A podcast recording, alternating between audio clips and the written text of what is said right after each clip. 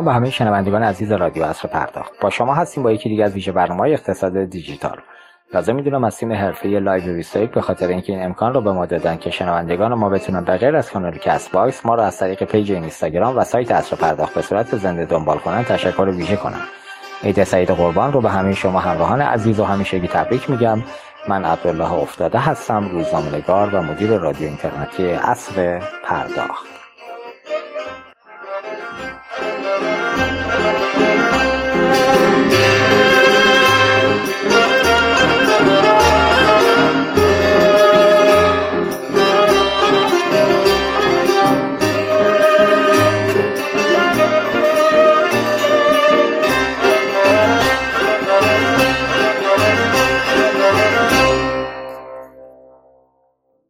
امروز اوبر بزرگترین شبکه تاکسیرانی جهان حتی یک تاکسی هم ندارد.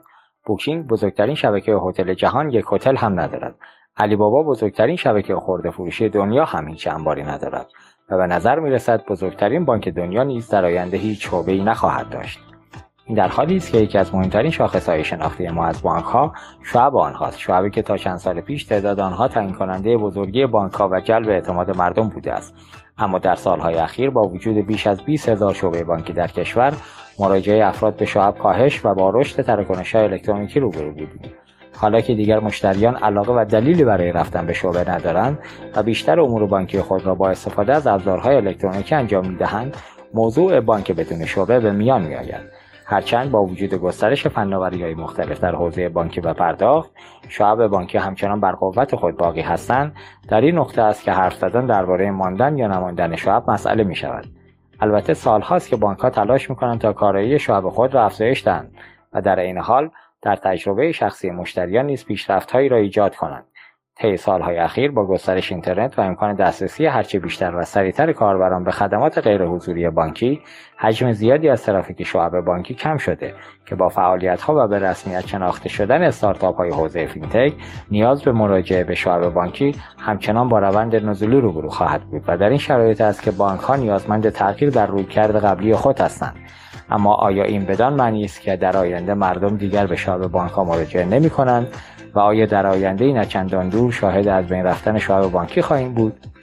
هفته گذشته نیز شاهد بودیم بانک مرکزی در بخشنامه‌ای به بانکها با اشاره به دستور رئیس جمهوری بر ارائه چهار خدمت به صورت غیر حضوری و الکترونیک توسط بانکها تاکید کرده است. اما گویا به دلیل مشخص نبودن چارچوب‌های اجرایی نحوه ارائه این خدمات همچنان مدیران اجرایی در بانکها در این باره دچار ابهام هستند. در این میزگرد قصد داریم با حضور آقایان دکتر مرتضی اکبری مدیرعامل بانک قرضالحسنه مهر ایران و مهندس رضا باقری اصل دبیر شورای اجرایی فناوری اطلاعات در خصوص بانکداری بدون شعبه و موضوعات مرتبط با آن گفتگو کنیم. قبل از آغاز این میزگرد از مدیران شرکت توسن تکنو بابت حمایتشون از این برنامه تشکر ویژه می‌کنم. چشمانداز توسن تکنو به عنوان شرکتی دانش بنیان و تولید کننده راهکارهای جامعه بانکداری و پرداخت الکترونیک در ایران پیشرو بودن در شکل دهی تجربه خوشایند مردم از جامعه دیجیتال تعریف شده و معمولیت آن کاربردی کردن فناوری های نوین برای توسعه جامعه دیجیتال است. این شرکت با تمرکز بر موضوع تحول شعب همراه بانک ها در سفر دیجیتالی آنهاست. توسعه راهکارهای نوآورانه برای کاربردی کردن تکنولوژی های جدید دیجیتال و سرمایه گذاری برای افزایش قابلیت های هوش مصنوعی در آنها از برنامه های اصلی توسن تکنوس ضمن عرض سلام خدمت میهمانان محترم برنامه و تشکر ویژه بابت اینکه وقتشون رو در اختیار ما قرار دادند. از آقایان اکبری و باقری از خواهش می‌کنم که عرض سلامی با شنوندگان حاضر در برنامه داشته باشند تا وارد گفتگو بشیم. جناب اکبری در خدمت شما هستیم. بفرمایید. سلام عرض می‌کنم برای افتاده و خدمت جناب علی و جناب مهندس باقری و همچنین شنوندگان عزیزتون تبریک عید قربان دارم. در خدمتتون هستم. که بحث خوبی باشه. آیه باقری از شما هم احوال پرسی بفرمایید. ممنون میشم. بسم الله الرحمن الرحیم. سلام و روز بخیر می‌کنم خدمت شما آقای افتاده آقای اکبری عزیز و همینطور تمام کسایی که این پادکست رو به صورت زنده و بعدا هم انشاءالله آشیوی گوش می‌کنن. متشکرم. مرسی که وقت گذاشتید و خدمتون هستیم. آقای اکبری من میزگر رو با حضرت عالی شروع می‌کنم. بله. هفته گذشته رئیس دفتر رئیس جمهور به منظور ارائه چهار خدمت غیر حضوری بخشنامی رو به بانک مرکزی ابلاغ کرد. رگولاتور بانک هم به استناد به همون نامه به بانک ها تاکید کرده برای ارائه خدمات غیر حضوری برنامه‌ریزی کنند.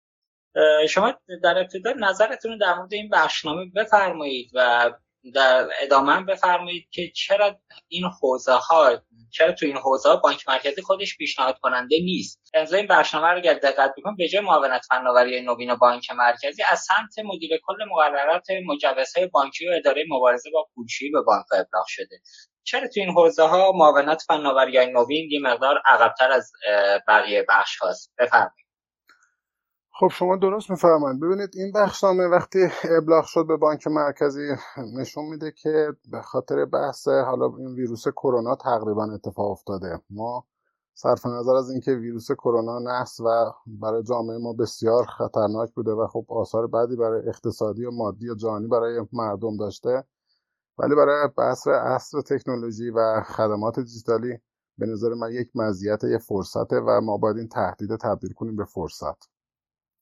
خب این نشون میده که ما قبل از اون خیلی جدی نگرفته بودیم بحث دیجیتالی کردن کارا و غیر حضوری کردن و خب می‌تونیم خدماتی که خدمات الکترونیکی می‌تونیم خیلی بهتر سریعتر انجام بدیم. ولی خب این بعد از ابلاغ این بخشنامه نشون می‌داد که خود این ویروس باعث شده که تسریع بشه در بحث همین ابلاغ این بخشنامه ولی پشت زمینش و اینکه سیستم بانکی و بانک مرکزی آمادگی داشته باشه به این سرعت به دلایلی که در ادامه اشاره خواهم کرد بتونه به سرعت این زمین های اجرایی این بخشنامه رو داشته باشن یه مقدار طولانی تر خواهد بود. دلیلش هم برمیگرده که وقتی از بانک مرکزی می‌خوان که این کار انجام بده خب عملا تو بانک مرکزی دو تا حوزه درگیره این بحث بانکداری دیجیتال و بانکداری الکترونیک و نظام پرداختهای الکترونیک هستن. یکی بحث اداره مقررات بانک مرکزی یکی هم بحث مدیریت فناوری نوین بانک مرکزی معاونت فناوری نوین بله. خب این دوتا از دو حوزه مختلف دارن به قضیه نگاه می‌کنن یکی بحث حوزه معاونت فناوری خب از بحث امنیت کاری که باید تعریف بشه و بحث اداره مقررات هم از بحث نظام پولشویی و مبارزه با پولشویی و مقرراتی که موجب نشه که ما برای آماده کردن یه بستری سرعت زیاد و دقت زیاد باعث بشیم که یه مقدار خطرات پولشویی و شبیه اینا تو جامعهمون گسترش بدیم. خب کشوری که تحریم هستش و خب از اون طرف هم استحضار دارید بحث تو شرایط تحریمی راند ها خیلی اتفاق میفته و سفت بازی و عملا استفاده دلالی و این, موضوع این موضوعات باعث میشه که بخوان تراکنش های غیر در حقیقت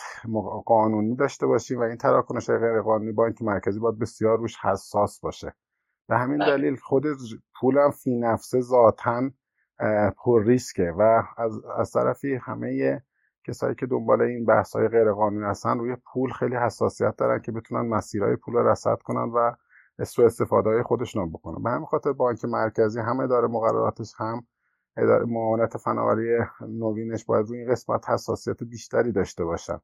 بلا فاصله نمی‌تونن بیان یه چیزی که شاید زیر ساختاش هنوز آماده نشده را یا حتی از نظر مقرراتی هنوز و قوانینی آماده کام آمادگی کامل ایجاد نشده را ابلاغ کنن. بخشنامه که شما اشاره کردید درست ابلاغ شده به بانک مرکزی. بانک مرکزی هم همونا به بانک ها ابلاغ کرده. این بخشنامه از نظر منم اگه نگاه کنه قابل تفسیره و عملا خیلی شفاف نگفته که بانک ها می‌تونن مثلا در خصوص احراز هویت حضوری درست کار. اینا رو در ادامه ما بله. صحبت بله. آره، سوالات اون حد شما رفتید تو سوالات بعدی که من بله. در ادامه خواهم پرسید بله. در کلیاتش بفرمایید که معاونت فناوری های نوین و اداره کل مقررات و مجوزهای بانکی اینجا به نظر می‌رسه گویا با هم هماهنگ نیستن یا شاید هم هماهنگن. من با یکی از مدیران سابق بانک مرکزی صحبت می‌کردم تو این حوزه. های افتاده. چرا؟ حالا که یه اداره از بانک مرکزی یه بخشنامه رو ابلاغ کرده. باز بانک ها منتظرن که ببینن بانک مرکزی چه دستورالعملی در نحوه اجراش باید بده. خب بانک ها با همین دستورالعمل و همین بخشنامه‌ای که اومده برن اقدام کنن و کاراشونو ببرن جلو چرا منتظرن که وارد جزئیات بشه بانک مرکزی؟ یه بارم که وارد جزئیات نشده چرا بانک ها اصرار دارن که بانک مرکزی حتما وارد جزئیات بشه؟ ببینید داشتم اشاره می کردم بانک مرکزی هنوز ریسک و امنیت این موضوع براش برطرف نشده. و همین خاطر از اون طرف هم بخشنامه دولت ابلاغ شده نمی‌تونه بخشنامه دولت ابلاغ نکنه به بانک ها عملا یه اتفاقی که الان شما مشاهده می‌کنیم بیشتر برمیگردن که مسئولیت این کار خود بانک ها بپذیرن بانک ها هم ذاتا ریسک و ریزن به راحتی زیر بار یه چیزی که غیر شفافه نمیرن و منتظرن که حوزه معاونت فناوری نوین بانک مرکزی یا اداره مقررات بانک مرکزی خیلی شفاف بهشون اجازه بده که این کار انجام بشه و یا خیلی شفافتر موضوع تفسیر کنه. من اشاره کردم خوب تفسیر نشده این و همون مصوبه دولت یا همون شورا برای بانک مرکزی ابلاغ شده. اون مصوبه برم به نظر من دو پهلو نوشته شده. یعنی وقتی اون مصوبه برم می‌خونین توی بند دومش یا سومش مثلا خدمات غیر حضوری خیلی شفاف نکرده گفته چیکار کنید؟ فقط یه چیزی گفته مسئولیت انداخته گردن خود بانک ها و بانک ها به دلیل ماهیت ریسک و ریز بودنشون خیلی راحت زیر بار این نمیرن که بخوان یه چیزی یا سریع برن توی سیستمشون اجرایی کنن. در این حال که محدودیت های دیگه هم خود داخل شبکه بانکی وجود داره که در ادامه خدمتون توضیح خواهم داد. متشکر از توضیح که دادید. آقای مهندس باقری اصل خب من می‌دونم حضرت عالی در جریان حتی نگارش این ابلاغی از سمت ریاست محترم جمهور هم بودی و در جریان جزئیاتش همطور که می‌بینید الان شبکه بانکی من با مدیران دیگه هم صحبت کردم. همین دغدغه هایی که آقای اکبری عنوان کردن این دغدغه ها وجود داره. خب اگر قرار بشه با این ترتیب یه مصوبه از سمت هیئت دولت بیاد و بعد از این طرف به این شکل فقط ابلاغ بشه از سمت بانک مرکزی و همین راحتی انگار که یه توپی پاس داده شده به بانک مرکزی بانک مرکزی بدون که کاری بکنه همونو شوت کرده تو زمین بانک ها این فکر می‌کنم به اجرا نه این موضوع به اجرا نرسه. نظر شما چیه تو این فضا؟ بفرمایید. خب از ابتدا شروع کنیم. مصوبه جدید نیست. سال 97 یا این یه مصوبه یا اینامه دولت داشت. اولویت های دولت الکترونیک 23 تا محور بود. اتفاقا تو اون محور بانکداری نبود ولی حالا با پیشنهاد دوستان به اون مصوبه دولت اضافه شد تو 23 تا اولویت های دولت الکترونیکی. و یک سال طول کشید تا اون دستور عملش تهیه شد و خلاصه اونم عدم مشارکت خوب دستگاه ها بود با سازمان اداری و وزارت ارتباطات و اینا. این این باعث شد که در حقیقت فشاری که ما آوردیم بابت این 23 تا پروژه دیدیم که اگه بخوایم با همین روش معمول مسیر رو پیش ببریم دوستان در حال کنترل پروژهش گیر می‌کنن و در نهایت به فرمایش آقای دکتر اکبری تفسیرهایی که توش در میاد و این حرفا کاری واسه مردم بیرون نمیاد. یه نگاه دیگه ای رو شروع کردیم. به حال دغدغه هایی بود. یک اون 23 تا اولویت بود. بنابراین سابقه داره. از اون قبلتر بله. سال 93 ضوابط فنی اجرایی توسعه دولت الکترونیک بود. بانک مرکزی مکلف بود. خدمات خودش رو احصا کنه. من به شما اینو بگم که هنوزم خدماتش احصا نشده بانک مرکزی. 93 امروز ما مثلا 99 هستیم. اون ماه 6 93 ابلاغ شد مصوبه بله. وقتی میگیم خدمات احصا کنن یا در حقیقت دامنه governance یا دامنه تصدی و governance یا regulation خودش رو می‌خواست تعیین کنه. که این در حقیقت هنوز تدوین نشده. حالا مشارکت دارن می‌کنن با سازمان اداری استخدامی تا ببینیم کی به نتیجه می‌رسه. در نهایت دغدغه حالا کرونا یا دغدغه این بود که سال آخر دولت و حال این پروژه‌ای که نصف نیمه شروع شده رو بتونن جمع کنن از طرفی. ما تو حوزه دولت الکترونیک دیگه تو مقطعی نیستیم که یه دستگاه تنهایی بتونه سرویسی رو بکنه یا تحول درون دستگاه بتونه منجر به یک تحول بزرگی در کشور بشه. تقریبا اکثر دستگاه تا یه حد خوبی فناوری تو خودشون عمر دادن. ولی اونجا که می‌خوام برسن به خدماتی که مردم بین دستگاهی نیاز دارن یا خدماتی که ناشی از تعاملات بین دستگاهی هستش جا میمونه. این مصوبه ناشی از بازبینی خدمات بسیار مهم با دو تا شاخص بود. یک پر اهمیت اون خدمات به خاطر اینکه تو زنجیره یه خدمات دیگه قرار می‌گیره و همینطور بحث پر مصرف بودنشون. که سهم بانک مرکزی هم چند تا خدمت بودش از جمله کیف پول الکترونیک زمانتنامه های بانکی نمی‌دونم تا که یادم میادش بحث در حقیقت حذف گرفتن مدارک کاغذی از شرخه های خدمات بانکی و کارت اعتباری. یکی دیگه هم بود که الان خاطرم نیستش. کیف پول الکترونیک هم بود آقای باقری پول کردم اولیش بود بله. زمانت آره. نامه هم بودش. البته کدای شبا اینا بودش که البته جدا تو کارگاه تعامل پذیری تصویر شده. بر صورت این نگاهی بودش که در خونه داشتش منتقل کردش به نایب رئیسش و رئیسم نامه زدن خدمت آقای رئیس جمهور. آقای رئیس جمهور بخشنامه رو نه هفته پیش 28 دو ابلاغ کردن به بانک مرکزی. که بانک مرکزی یه زحمت بکش این چند تا خدمت و برنامه اجرایی تو در حقیقت به نوعی تدوین کن که به اینا برسی. سوال اینه آیا نمی‌دونستیم میشه اینو دیتیل ترش هم کرد؟ چرا؟ ولی واقعیتش اینه که می‌خواستیم ابتکار عمل در حقیقت دست خود بانک مرکزی و بانک ها باشه. اینکه از بالا یه چیزی ابلاغ بشه این همون نظام حکمرانی دولتیه که شاید اون بهرهوری و اون ابتکار عمل ها و نوآوریایی که می‌شد داشته باشن. در حقیقت بانک ها رو در حقیقت با یک بخشنامه خیلی دیتیل از بین می‌برد و در نهایت هم شاید منجر به رضایت کمتر مردم به هر صورت digital transformation ساده ترین مدل های digital transformation سه تا رکن داره مردم ابزارها و فرایندها. اگه می‌خوایم digital transformation داشته باشیم این سه تا رکن رو باید بهشون بها بدیم. طبیعتا یک رکنش فناوریه. من فکر می‌کنم تو این چند تا بخشنامه که همون حدود ده تا محور رو تعیین کردیم. یکیش بانک مرکزی بود یکی دیگهش هم مال بورس بود. خب به فراخور همون سجام کار خودش رو به درستی انجام داده. خیلی دستگاه دیگه یا مثلا حوزه سلامت الکترونیک ما سه شنبه خدمت های رئیس جمهور بودیم با وزرای محترم شورای اجرایی. اونجا 45 دقیقه در حقیقت در مورد سلامت و مدلی که می‌خواد ارائه بشه بحث شد. فکر می‌کنم بانک مرکزی هم چند تا سرویس خیلی خوب انجام دادش از این مقطع. نگیم انجام نداده نامه بانکی سرویسش فراهم شد. شبا به دو مدل در حقیقت می‌دونی که تا قبل از اون پروژه کارت هوشمند سوخت بانک مرکزی حتی فهرست کارت هم نداشت.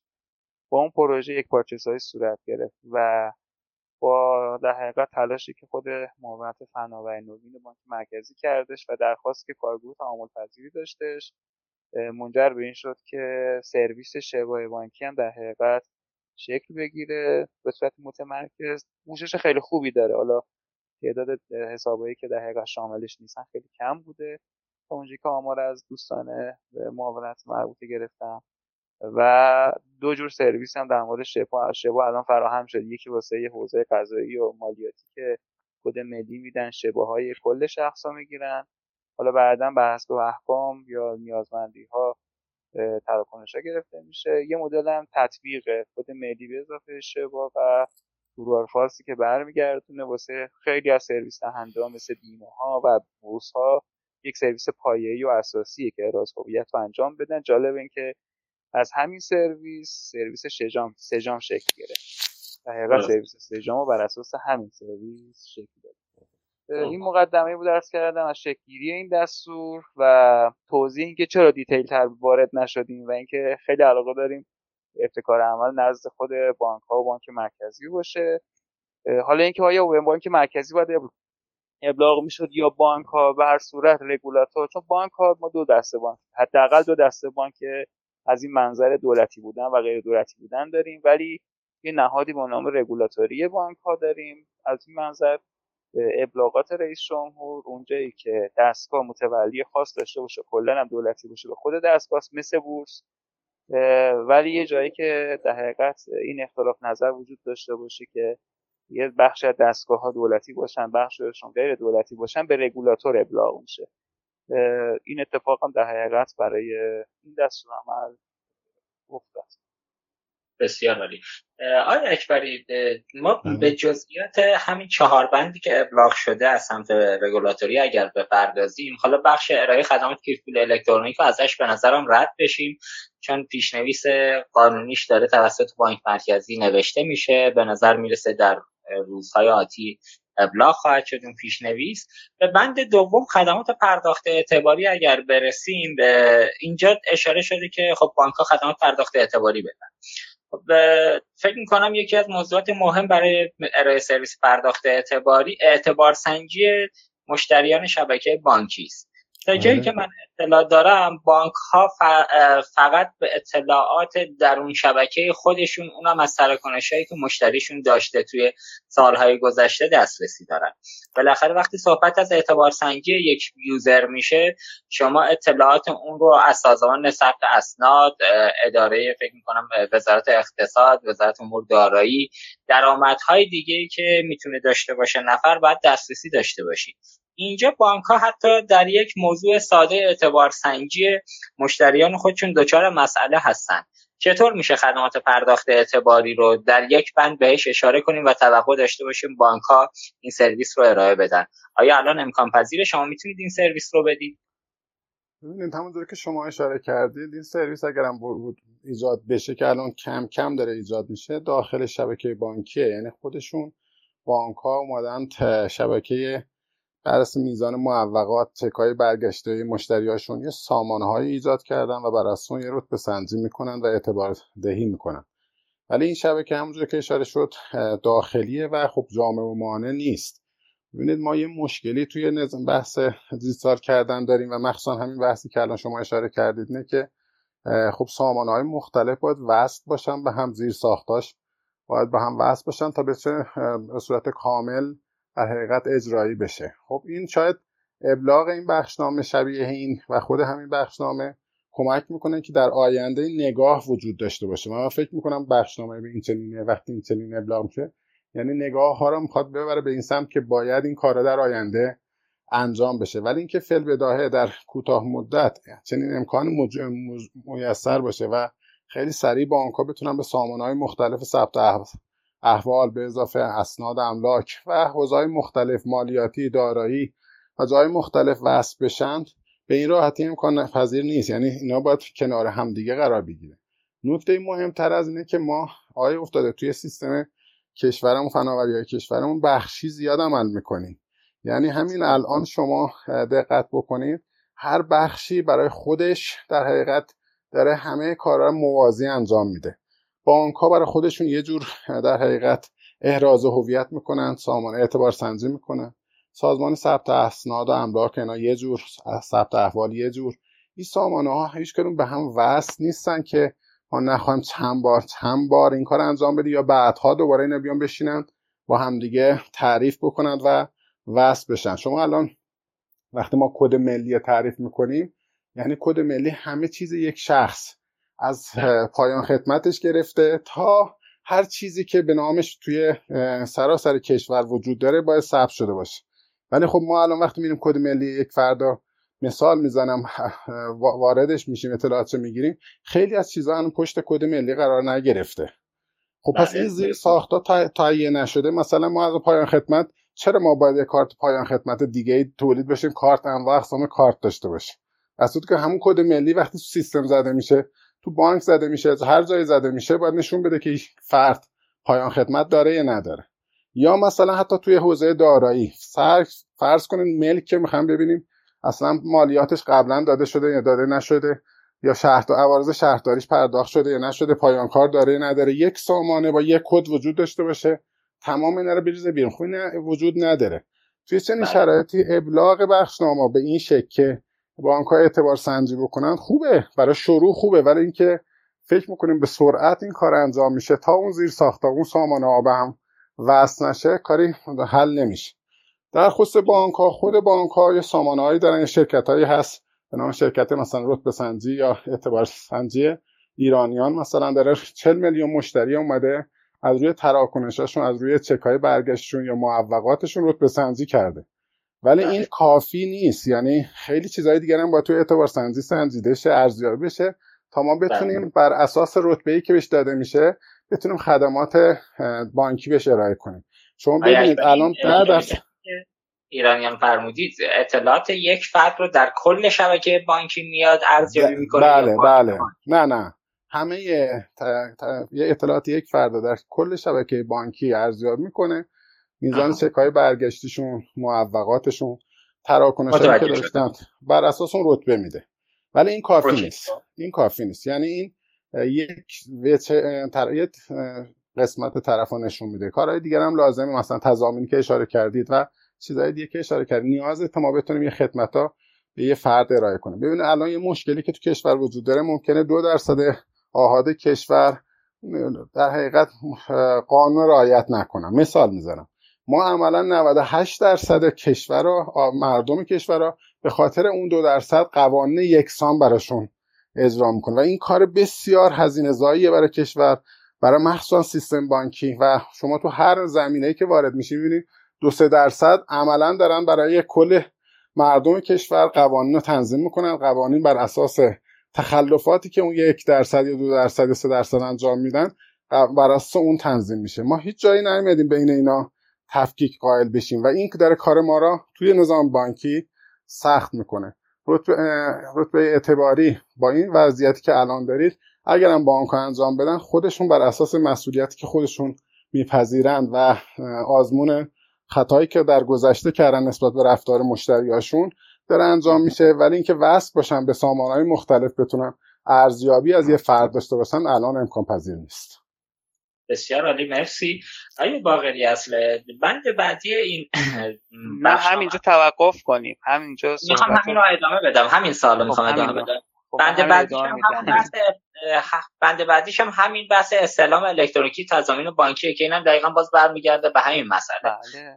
من شنیدم که وزارت ارتباطات مرکز ملی تبادل اطلاعات رو داره و قرار اون به عنوان یه ریشه عمل کنه و همه بیان اونجا این اطلاعاتی که لازم دارن حتی همین مباحث رو هم از اون مرکز دریافت کنن. خب الان ما می‌بینیم که حداقل مشخصا شبکه بانکی به اونجا وصل نیست به اون مرکز ملی تبادل اطلاعات. وصل آقای افتاده. کجا گفتم وصل نیست؟ بفرمایید پس توضیحات شما. بله. آقای اکبری هم حالا در ادامه از اینجا شروع کنیم. صحبت خوب آقای اکبری. ما قوانین رو واسه اون دو درصد تنظیم می‌کنیم. یعنی در حقیقت بخواه به واسطه تخلف یا احیانا تخلف دو درصد. حالا خوب شد نگفتن چهار درصد. 98 درصد یا 96 درصد رو جریمه می‌کنیم. این حقیقتیه که وجود داره. ولی دقت کنیم من یه صحبت بکنم اینجا کیپ هست.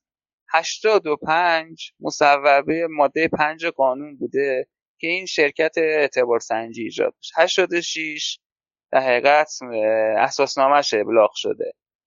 بعد الان اتفاقا غیر از تا که یادم میاد 26 12 86 بود که در حقیقت مصوبه نظام سنجش اعتبار در حقیقت در حقیقت ابلاغ شده. تجمیع اطلاعات دریافتی از بانک و بانک مرکزی و گمرک و این حرفا.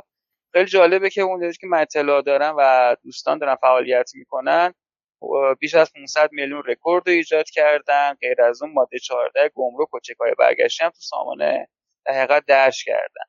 خب نشون میده یه بخشی از کار انجام دادن ولی از 86 تا حالا حدود 13 سال گذشته و شبکه بانکی اونقدر این هنر رو نداشته که تعامل برقرار کنه بده های داده ایشو با بقیه بخش اجرای کشور فراهم بکنه و بتونه در حقیقت یک نظام یک پارچه اطلاعاتی رو برای خودش اول ایجاد کنه. من دو تا نکته که گفتم رو دقت کنید. تازه سال 96 کارت های بانکی یک پارچه شده. برای اون پروژه کارت هوشمند سوخت که وزارت ارتباطات حالا اجرایی نشد ولی اون سرویس بالاخره ایجاد شد. حداقل خیرش واسه بانک مرکزی بود تونست کارت رو از بانک ها بگیره. تازه سال 98 ماه 12 شبای بانکی یک پارچه شده. خب این نکات نشون دهنده اینه که ما اون regulation خوب حداقل نداشتیم. یعنی governance اتفاق نیفتاده بوده که ما بخوایم وارد digital transformation باشیم. ولی دولت از بانک مرکزی اینجا برای اولین بار می‌تونم بگم چهار سال اخیر اتفاقی افتاده بانک ها همیشه حوزه آیتی جلوتر بودن ولی تو چهار سال اخیر بانک ها جا موندن واقعیتش. چرا جا موندن؟ مرکز ملی تبادل اطلاعات سه سال داره کار می‌کنه. 700 تا سرویس داره نظام وظیفه هم اتفاقا داره سرویسشو. خب کدومه که بانک ها تقاضا کرده و سرویس رو نگرفته؟ من رئیس کارگروه تعامل پذیری هستم خدمت می‌کنیم به همه دوستان عزیز. من دریافتی از بانک ندارم. که بهم یه نامه بزنم بگم ما فلان سرویس رو می‌خوایم ما بهشون نداده باشیم. این یعنی این یعنی چی؟ یعنی که خب این تلاش واسه گرفتن این سرویس وجود نداشته. چطور بورس هر سرویسی می‌خواد می‌گیره؟ اتفاقا سرویس های بانک هم می‌خواد.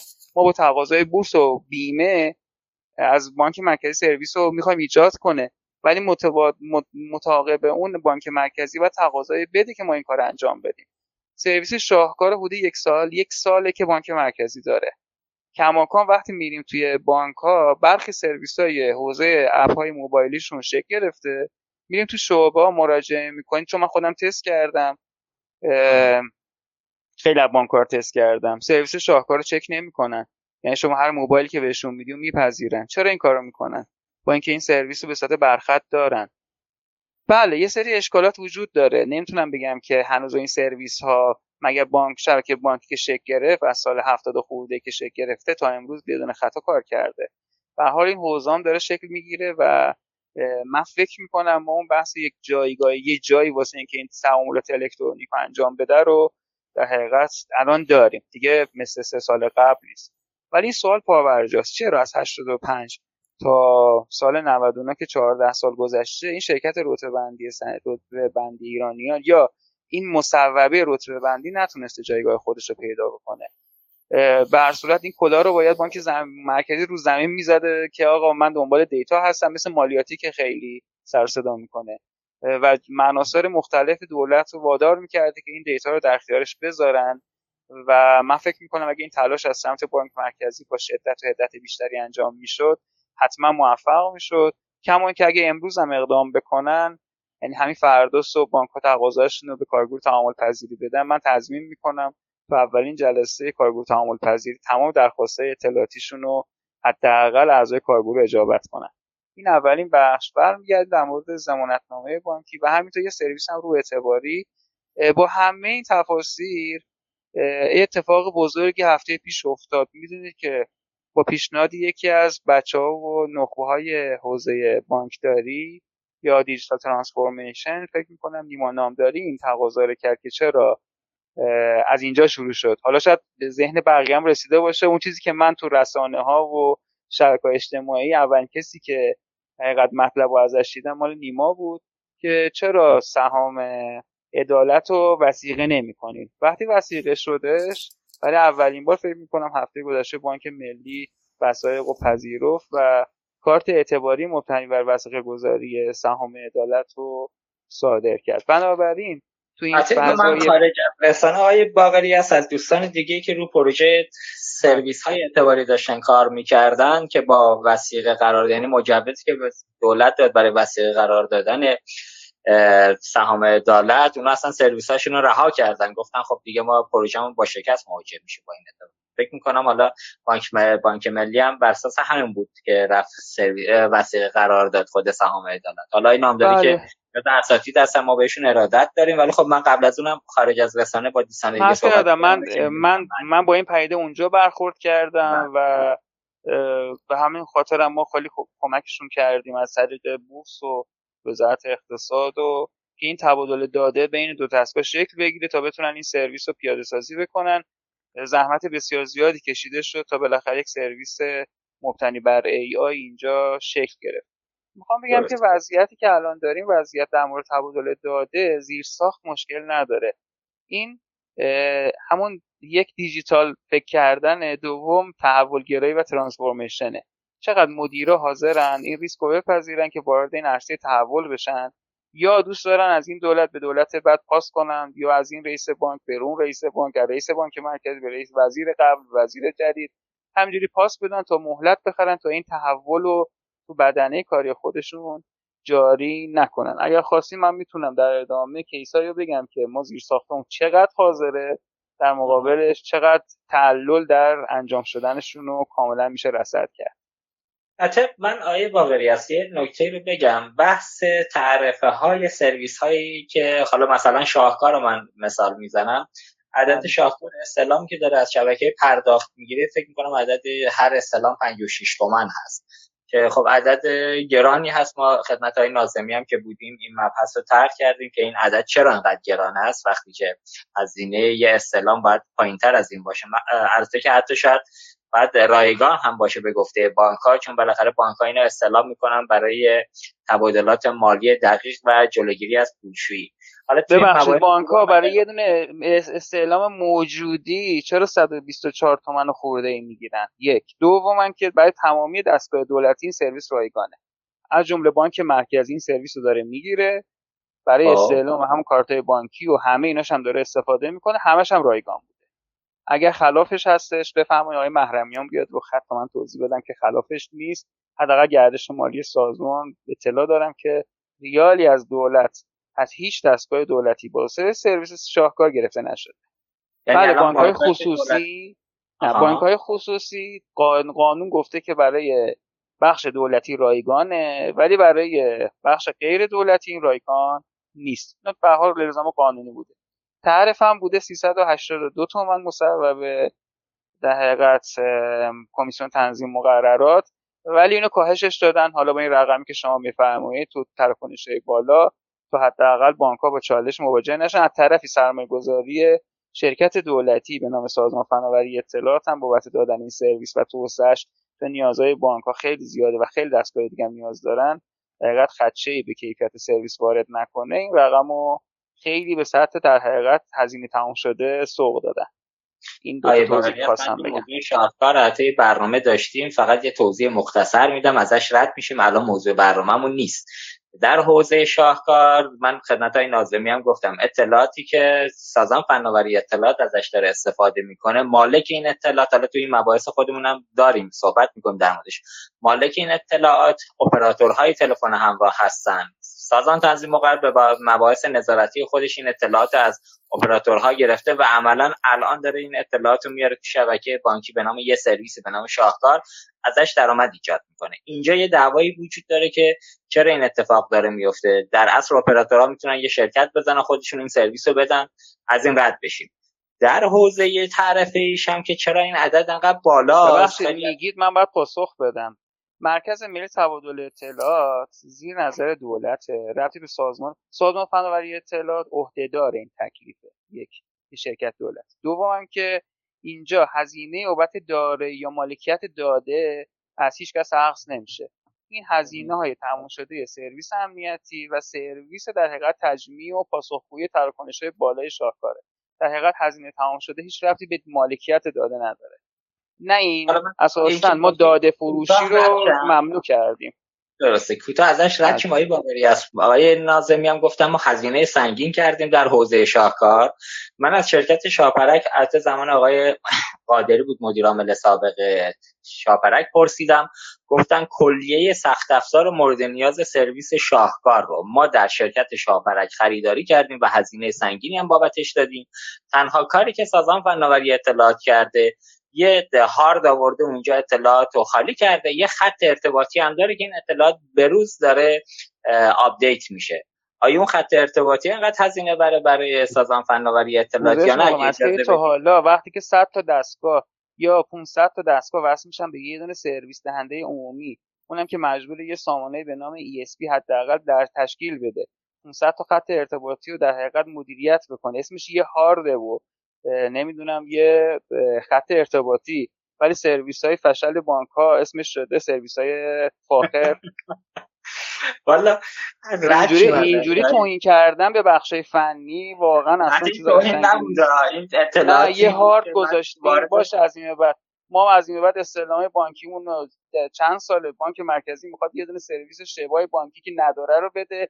میشه یه هارد دیگه چیزی نیستش که هر چند تا کارت باشه میشه تعداد سیم کارت که بیشتر نیست. یه هارد بذاریم این برم یه خط ارتباطی بدیم.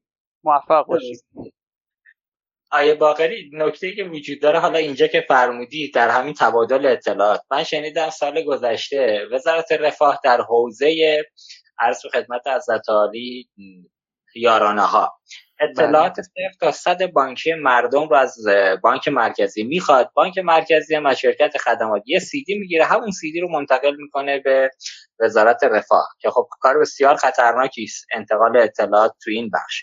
حالا از اون طرف هم حضرت علی می‌فهمه مرکز ملی تبادل اطلاعات رو ما داریم.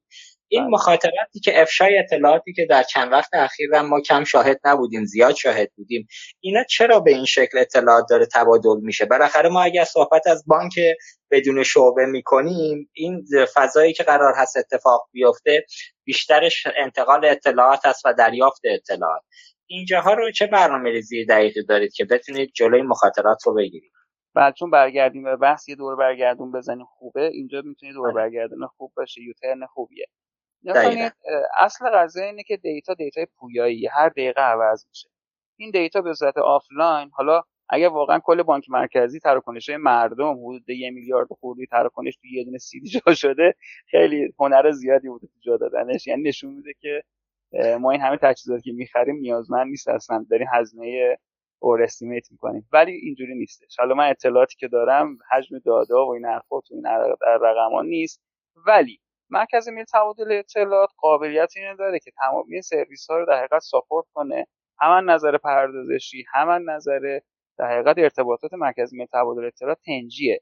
فکر نمی کنم ما جایی داشته باشیم تو کشور که اینقدر رو سرمایه گذاری شده باشه و بتونه میلیون ها تراکنش رو در روز و بازم ذکر کنم شبکه بانکی بعضی جا از مرکزم جلوتره. بتونه ساپورت کنه. چون جنس کارش فهم کنه مرکز تبادل اطلاعات با جنس کار شبکه بانکی. ولی یه نکته که وجود داره اینه که اینکه دستگاه ها انگیزه دارن دیتا رو نزد خودشون نگهداری کنن. من این چالش رو می‌بینم. این چالش حقه این چالش چالش اشکال داریه که و ما در تلاش هستیم که در حقیقت من کنیم مثلا گرفتن این اطلاعات و تا حالا موفق بودیم. مرکز ملی ببخشید مرکز ملی فضای مجازی هم در حقیقت تلاشی کرده ابلاغیایی به دستگاه ها داشته سر این موضوع. کارگروه تعامل پذیری هم ماهی جلسه شو داره. خیلی فعالتر حتی جلسه فوق العاده می‌ذاره بابت اینکه تقاضا رو همه رو بیار تو اون قالب اون کارگروه ما نگاهمون چیه؟ سوال اساسی اینه. آیا به همین واسطه امنیت حریم خصوصی آیا تمام اطلاعات باید تبادل بشه؟ آیا باید data ی مثلا بانک مرکزی data ی تراکنش های مردم در اختیار یه نهادی که می‌خواد استطاعت سنجی کنه قرار بگیره؟ یه همون دعوا سر اینجا شروع میشه. ما اساسا پدیده تمرکز گرایی و بعد نگاه سنتی به تمرکز و هنوز ازش رد نشدیم وارد دیجیتال شدن شدیم. بنابراین دیجیتال می‌شویم ولی transformation اتفاق نمیفته چرا؟ چون تمام اشکالات نظام سنتی رو تبدیلش کردیم به همون وضعیت دیجیتالی شده ولی این دیجیتال digital transformation نشده. یعنی چی؟ یعنی که آیا ما باید برای هر کار یک database متمرکز تشکیل بدیم؟ یا اساسا غیر از تجمیع داده ها راه حل دیگه وجود نداره. به نظر می‌رسه مثالش رو بگم شاید حرفم و شنونده هم در حقیقت با نظر همدیگه نزدیکتر بشیم. فقط کنیم ما می‌خوایم استطاعت سنجی کنیم مردم رو. 80 میلیون نفر data ی تراکنش های بانکیشون 80 میلیون نیستن. تعداد individual شون حالا زیر 15 سال بالا 15 سال تعداد کمتر هم میشه. می‌خوایم استطاعت سنجی کنیم. برای استطاعت سنجی اینا یه روش وجود داره که ما اون فرمول و خودمون data رو جمع کنیم. فرمولی که می‌خوایم باشه استطاعت سنجی کنیم و تو سرور خودمون اجرا کنیم. یه روش دیگه هم وجود داره که ما این فرمول رو دست در حقیقت اون نهادی که می‌خواد دیتا بده رو در حقیقت قرار بدیم. بگیم بانک مرکزی بیا با این رتبه بندی که من بهت میدم تو ده دسته تقسیم کنین تراکنش رو. اونایی که تراکنش مثلا ماهانهشون زیر یه میلیون بوده بین یه میلیون تا دو میلیون بوده. بالای 5 میلیون بوده ده میلیون بیشتر بوده. به این روش به من یه عدد یک تا ده بده و من این فرمول بیام دستگاه خودم اعمال کنم. دقت کنید هزینه تبادل پایین میاد هزینه راستی آزمایی پایین میاد هزینه مدیریت هزینه و حتی هزینه امنیت پایین میاد. چون این عدد یک دو سه چهار پنج شش هفت هشت ده اعلام شدنش اثر روانی کمتری داره تا نسبت به اینکه ریز تراکنش های یه نفر رو در حقیقت خدای نکرده افشا بشه. از این بابت من فکر می‌کنم که ما تازه داریم وارد این فضا میشیم تا دستگاه متوجه بشن برای انجام این پروژه های بزرگ برای انجام اعتبار سنجی ها تجمیع داده ها من استثنا رو بگم سازمان مالیاتیه. سازمان مالیاتی قانون ماده 169 مکرر. اینجا یه استثنا وجود داره. برای بقیه مصارف ما می‌تونیم دیتا رو در محل تولید پردازش کنیم. پردازش شده نخوام دیتا رو در حقیقت در اختیار دستگاه گیرنده قرار بدیم. این اتفاق رو یواش یواش داریم با همکاری دوستان کارگو تعامل پذیر و مرکز ملی فضای مجازی انجام میدیم. که حداقل بار تراکنشی سازمان فناوری اطلاعات هم بیاد پایینتر اون هزینه ها هم کاهش پیدا بکنه. به نظر می‌رسه که این مسیر مسیر روشنتر از مسیر اینکه همه دستگاه برای خودشون یه پایگاه اطلاعاتی از همه داده های دولت ایجاد کنن. مرسی از توضیحات که دارید آیا اکبری تو این موضوع اگر صحبتی دارید بفرمایید. اگر من سال بعدی رو از شما بپرسم. ببینید آیه افتاده. بحثی که آقای مهندس اشاره می‌کنه درسته ولی خب من من به عنوان مدیر عملیاتی مدیر اجرایی در مقابل یک بخشنامه قرار می‌گیرم که آقای مهندس اینا به عنوان حاکمیت ابلاغ می‌کنند سیستم اینه نباید بخشنامهشون برای حوزه مختلف یکسان باشه. ببینید شما مثلا برای چیزی که برای مالیاتی تدوین میشه چیزی که برای سازمان ثبت اسناد تدوین میشه و چیزی که برای بانک ها تدوین میشه باید از نظر شفافیت و گویایی باید متفاوت باشه.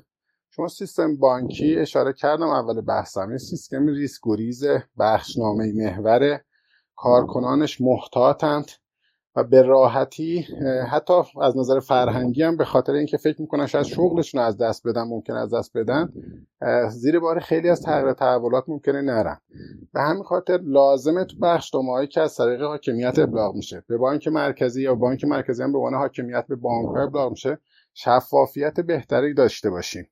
اینکه ما به سیستم ممکنه به سیستم مختلف وصل بشیم امکانش وجود داشته باشه. خب بله برای ممکنه خیلی ما الان ثبت سازمان ثبت احوال وصلیم و داریم احراز هویت ها تا بخشی ازش از اون طریق داره انجام میشه.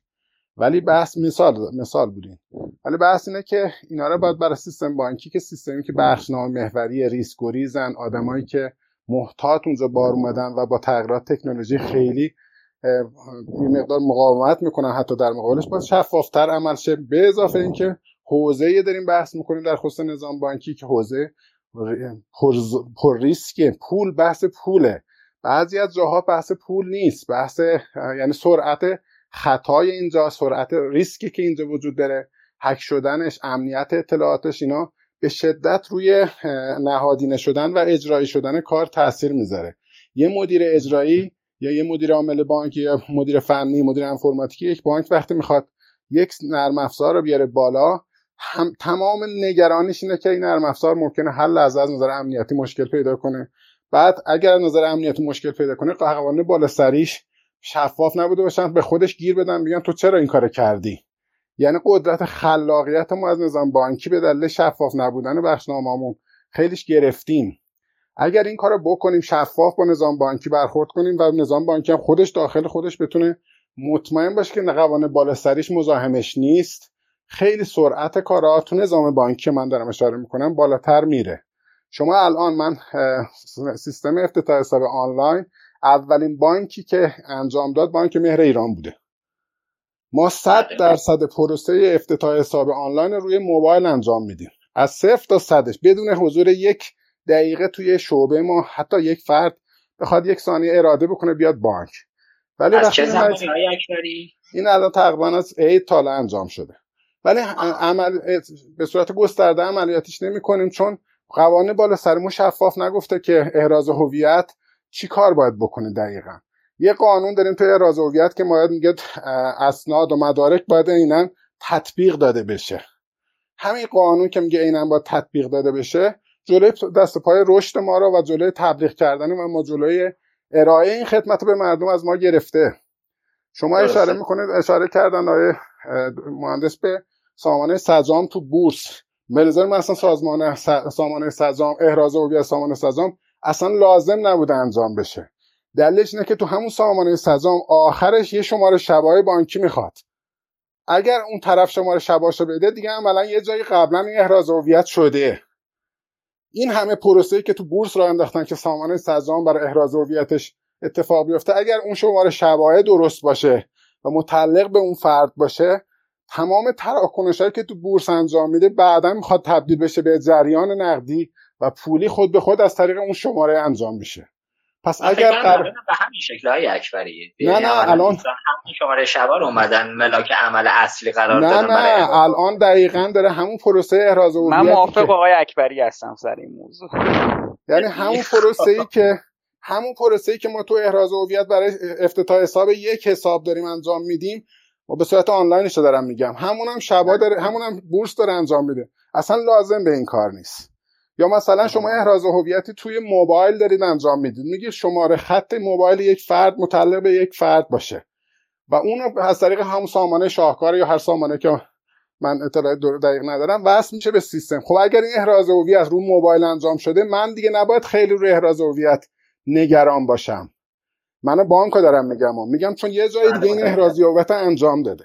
بورسش هم نباید نگران باشه. چون هم موبایل یه جای احراز هویت شده هم شماره شبایه یه جای احراز هویت شده. ما مشکلمون اینجا هاست یعنی من دوباره کاری دارم انجام میدم. من فکر می‌کنم الان بانک ها حتی تو افتتاح حساب خودشون بالاخره یه حساب دیگه ای رو طرف شاید معرفی کنه برای حساب پشتیبان یا هر چیزی. باز هم همون رو قبول نمی‌کنه یعنی بانک ها به هم اعتماد ندارن ولی اینجا به سجام یا بازار سرمایه اطلاعات که از سمت بانک میاد رو به عنوان اطلاعات دقیق و درست بهش اعتماد می‌کنه و اجازه ارائه سرویس رو میده. ولی خود بانک ها به هم دیگه اعتماد ندارن تو این فضا. بله درست. بعض جاها ممکنه اتفاق باشه ولی این الان داره آروم آروم از بین میره. یعنی شما شماره حسابی که تو سیستم بانکی تعریف شده باشه اگر ما مطمئن خود من به عنوان یه مدیر مجموعه بانکی اگر ببینم بله. یک فرد توی بانک حساب داره من دیگه نباید احراز هویتش کنم. چون قبلا توی بانک احراز هویت شده ما داریم دو بار کاری می‌کنیم سه بار کاری می‌کنیم. حتی از نظر سنتی احراز هویت شده باشه. من فرض چیزش می‌ذارم کنار. بله شما درست میگید خود بانک ها داخل خودشون چه رقابت دارن یه مقدار می‌خوان بعض وقتا به راحتی یه خدمت مشتریشون از دست ندن بره جای دیگه. یه سری سختگیری های اینجوری دارن ولی من بحثم این نیست که این رقابت های باعث میشه که خودی همدیگه قبول نداشته باشن. بحث دوباره کاری های و چیزهایی که ما داریم تکرار می‌کنیم از یه طرف از یه طرف عدم شفافیت بخشنامه هامون همین بخشنامه که شما اشاره کردید بخشنامه بله. که بند سهش میگه حذف کاغذ. بله. فکر می‌کنم بند سهش میگه بند حذف کاغذ انجام میشه. همونجا باید بند چیزا اشاره که حذف کاغذ یعنی اینکه بیاد فقط ببینه یعنی حضور فیزیکی بازم می‌خواد. این تفسیر هم کارهای من تو نظام بانکی. میگن بازم هنوز حضور فیزیکی طرف ما باید ببینیم. اونجا فقط گفته کاغذ هست کن. در که خیلی شفاف می‌تونست بگه احراز هویت بر اساس سایر فاکتورها غیر غیر حضوری انجام بدید. اگه همین جمله رو می‌گفت دست پای ما خیلی بازتر بود. من به عنوان مدیر اجرایی. بانک مرکزی هم به همین ترتیبه. بانک مرکزی هم اداره مقرراتش قوانین رو می‌بینه. نمی‌تونه از خودش قانون تولید کنه نمی‌تونه از خودش قانون تفسیر کنه. به همین خاطر وقتی میره قانون رو ببره اصلاح کنه های بله می‌تونه به شما بگه به بالا دستی می‌تونه بگه. منتقل بله. کنه که من به عنوان مدیر اجرایی نمی‌تونم این کارو بکنم. اون بخش سیاست گذار ماست که باید این کارو بکنه بگه این بخشنامه که هیئت دولت یا شورای اما فناوری اطلاعات انجام داده اونو می‌تونه در حقیقت بیاد چیزش کنه اصلاحش کنه که اینو شفاف ترش کنه. ولی بخشنامه که شما مثلا الان به من من مدیر ابلاغ شده به عنوان یک مجموعه بانک عملیاتی من وقتی اینو میبینمش باید میرم بچه‌هامو میشینن تفسیرش می‌کنم می‌بینم میگن نه چیزی حل نکرده این. ولی ما کاغذ خودمون مثلا نزدیک یک سال تو سیستممون حذف کاغذ داشتیم قراردادمون به صورت دیجیتال داره انجام میشه. با اینکه خودش همون هم قوانین داریم که امضای دیجیتال به راحتی هنوز برای ما چیز نشده. یعنی قوه قضایی دادگاه های ما خیلی جاهاش امضا رو حتما همون امضای فیزیکی می‌خواند. ولی ما اومدیم به دلیل تو بانک خودمون به دلیل اینکه مبلغ ما کوچیک بود گفتیم ما امضا دیجیتال می‌ذاریم ریسکش هم میپذیریم. ریسک اینجا کی پذیرفته؟ ریسک بانک پذیرفته. تو بقیه مواردش هم همینجوره. اشاره نکته دیگر هم اشاره کنم بحث تموم این قسمت رو تموم کنم. اینه که شما الان هزینه بار دیجیتال کردن در حقیقت توی بانک ها به عهده خود بانک هاست یعنی اینکه بله. اگه فیشینگ اتفاق بیفته هزینهش بانک ها باید بدن. اگه هک اتفاق بیفته هزینهش باید خود بانک ها بدن. بانک بعد همه هزینه های زیر ساخت تعبیه کردن اینا این داست. ولی تو درآمدش که میشه اشاره کردی سر کارمزدا. من کارمزدایی که آقای مهندس اشاره کرده اطلاعی ندارم. ولی خیلی از کارمزد اصلا کارمزد گیر بانک نمیاد. بانک مهر ایران به عنوان یه نمونه توی کارمزدای الکترونیک ما به شدت داریم زیان میدیم. چون مثلا تو بحث PSP تو بحث چیزاش ما همه هزینه داریم. حالا بانک اومدن چیکار کردن؟ بعضی از بانک ها رفتن شرکت PSP زدن سهامدار شدن. اونجا مثلا برمیگرده بهشون. ولی من بانک مهر که اصلا امکان شرکت زدن برام میسر نیست دارم هزینه میدم. حالا از این طرف از منم انتظار دارم با 8 میلیون مشتری که دارم خدمات الکترونیکی یا خدمات دیجیتال بدم هزینهش هم کاملا به عهده خودم باشه ریسکش هم به عهده خودم باشه. همه اینش به عهده خودم باشه. خب شما منم قفل می‌کنید. میگید ما یه بخشنامه کلی دادیم شما دیگه خودتون برید اجراش کنید. اصلا ریز به خاطر ریسکایی که داره و هزینه‌ای که داره من اصلا رغبت پیدا نمی‌کنم این کارو بکنم. آقای مهندس شرکت میندازیم گردن مدیر بعدی یا مثلا در حقیقت رئیس کل بعدی. درست میگه کاملا درست داره میگه. به خاطر همه به خاطر این موضوعات وگرنه الان تو همین بانک ها مدیرای جسوری هستن که می‌خوان کارهای الکترونیکی بکنن حذف شعبه بکنن. کارهای الکترونیکی خوبی بکنن هزینه رو به شدت بیارن پایین. ولی به خاطر محدودیت هایی که وجود داره و از اون طرف شفافیت هایی که وجود نداره و یا حتی ریسک های بالایی که داره انجام نمیدم. میگم ولش کن بذار هم بانک داره سنتیمونو بکنیم من در خدمتتون هستم. آقا چیز که برک که نمی‌زنید. بعد چایی هم که نمی‌دید. حداقل اونایی که شنونده هستن برن خودشون واسه خودشون یه دونه قهوه چای چیزی بخورن. برای چرا آقای؟ ما جدیدن برنامه قبلی دو دقیقه بریک می‌ذاریم یا آهنگی رو پخش می‌کنیم. اگر اجازه بدید همین الان که شما گفتید نه نه من اینو نه این نکته که آقای اکبری به فهمش درستشون داشته چند تا رو بندگی جمع کنیم. ما بله بله جلسه سیزدهم شورای اجرای فناوری اطلاعات. آقای اکبری یه مصوبه داشتیم دستگاه ها ابلاغیه هایی که بهتون میگه که برای الکترونیکی کن با چالش قانون مقررات مواجه شدیم یه زحمت بکشین.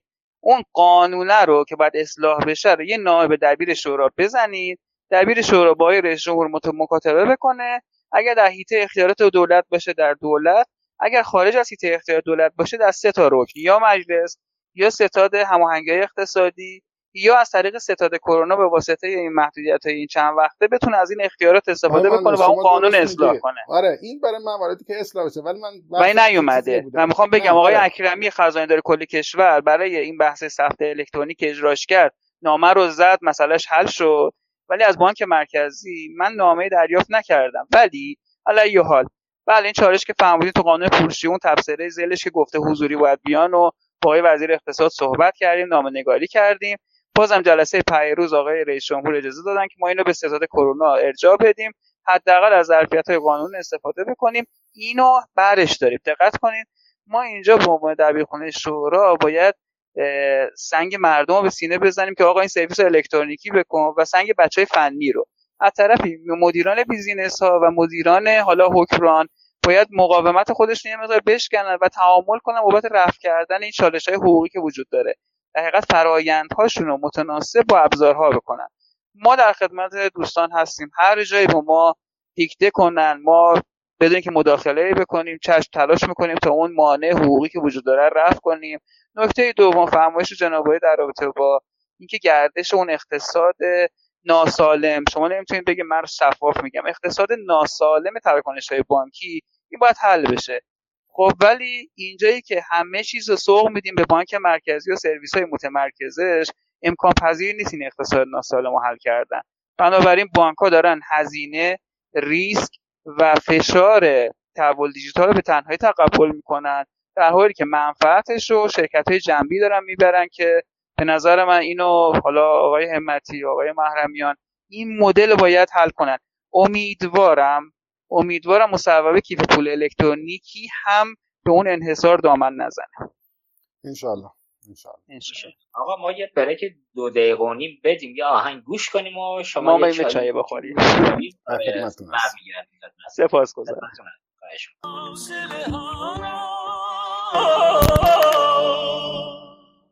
تا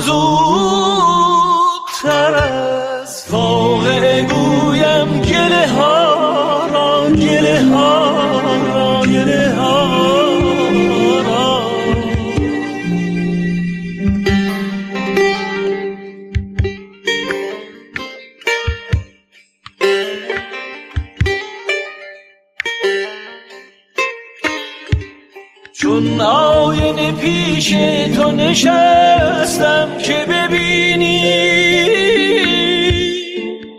در من اثر سخترین سخترین زلزله ها را زلزله ها را زلزله ها را.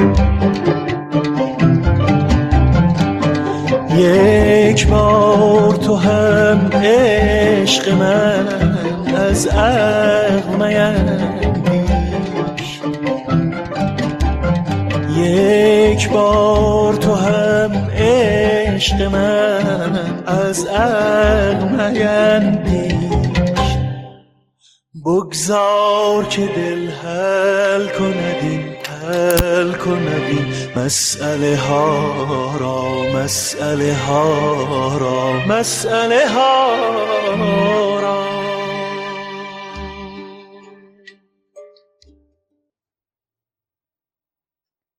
آقا متشکرم از اینکه ما رو دنبال می‌کنید. در این برنامه من یه سلام ویژه هم به شنوندگان عزیزمون که از طریق پیج اینستاگرام ما ما رو دنبال می‌کنن و سایت رادیو اینترنتی اصر پرداخت سلام ویژه می‌کنم. ممنون که ما رو همراهی می‌کنید.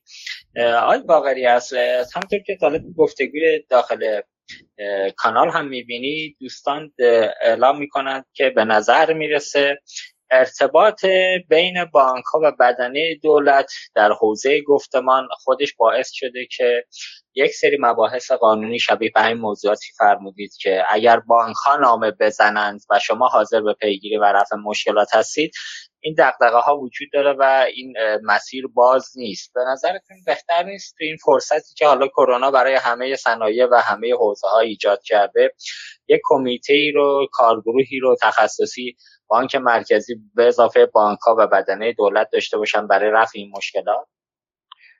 پیشنهاد خوبیه. ما حالا والا خیلی بانک مرکزی ما رو تحویل نمی‌گیره. دوست خودش تنهایی با بقیه جلسه بذاره. حتی رو کیف پول الکترونیک و این حرفا آخرش مصوبه رو برای من محرمانه فرستادن ببین به کسی نگو.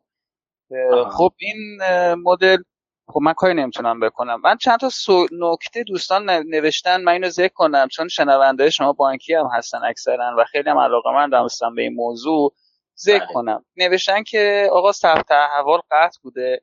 اتفاقا واسه خود من پیش اومد. هفته پیش چند بار به من گفته شد و اینا رفع رجوع کردیم. نه فقط برای این حوزه واسه ثبت اسنادم یه دفتر خونا مراجعه کرده بودن مردم گفتن ثبت احوال قطع سرویس نداده بودن.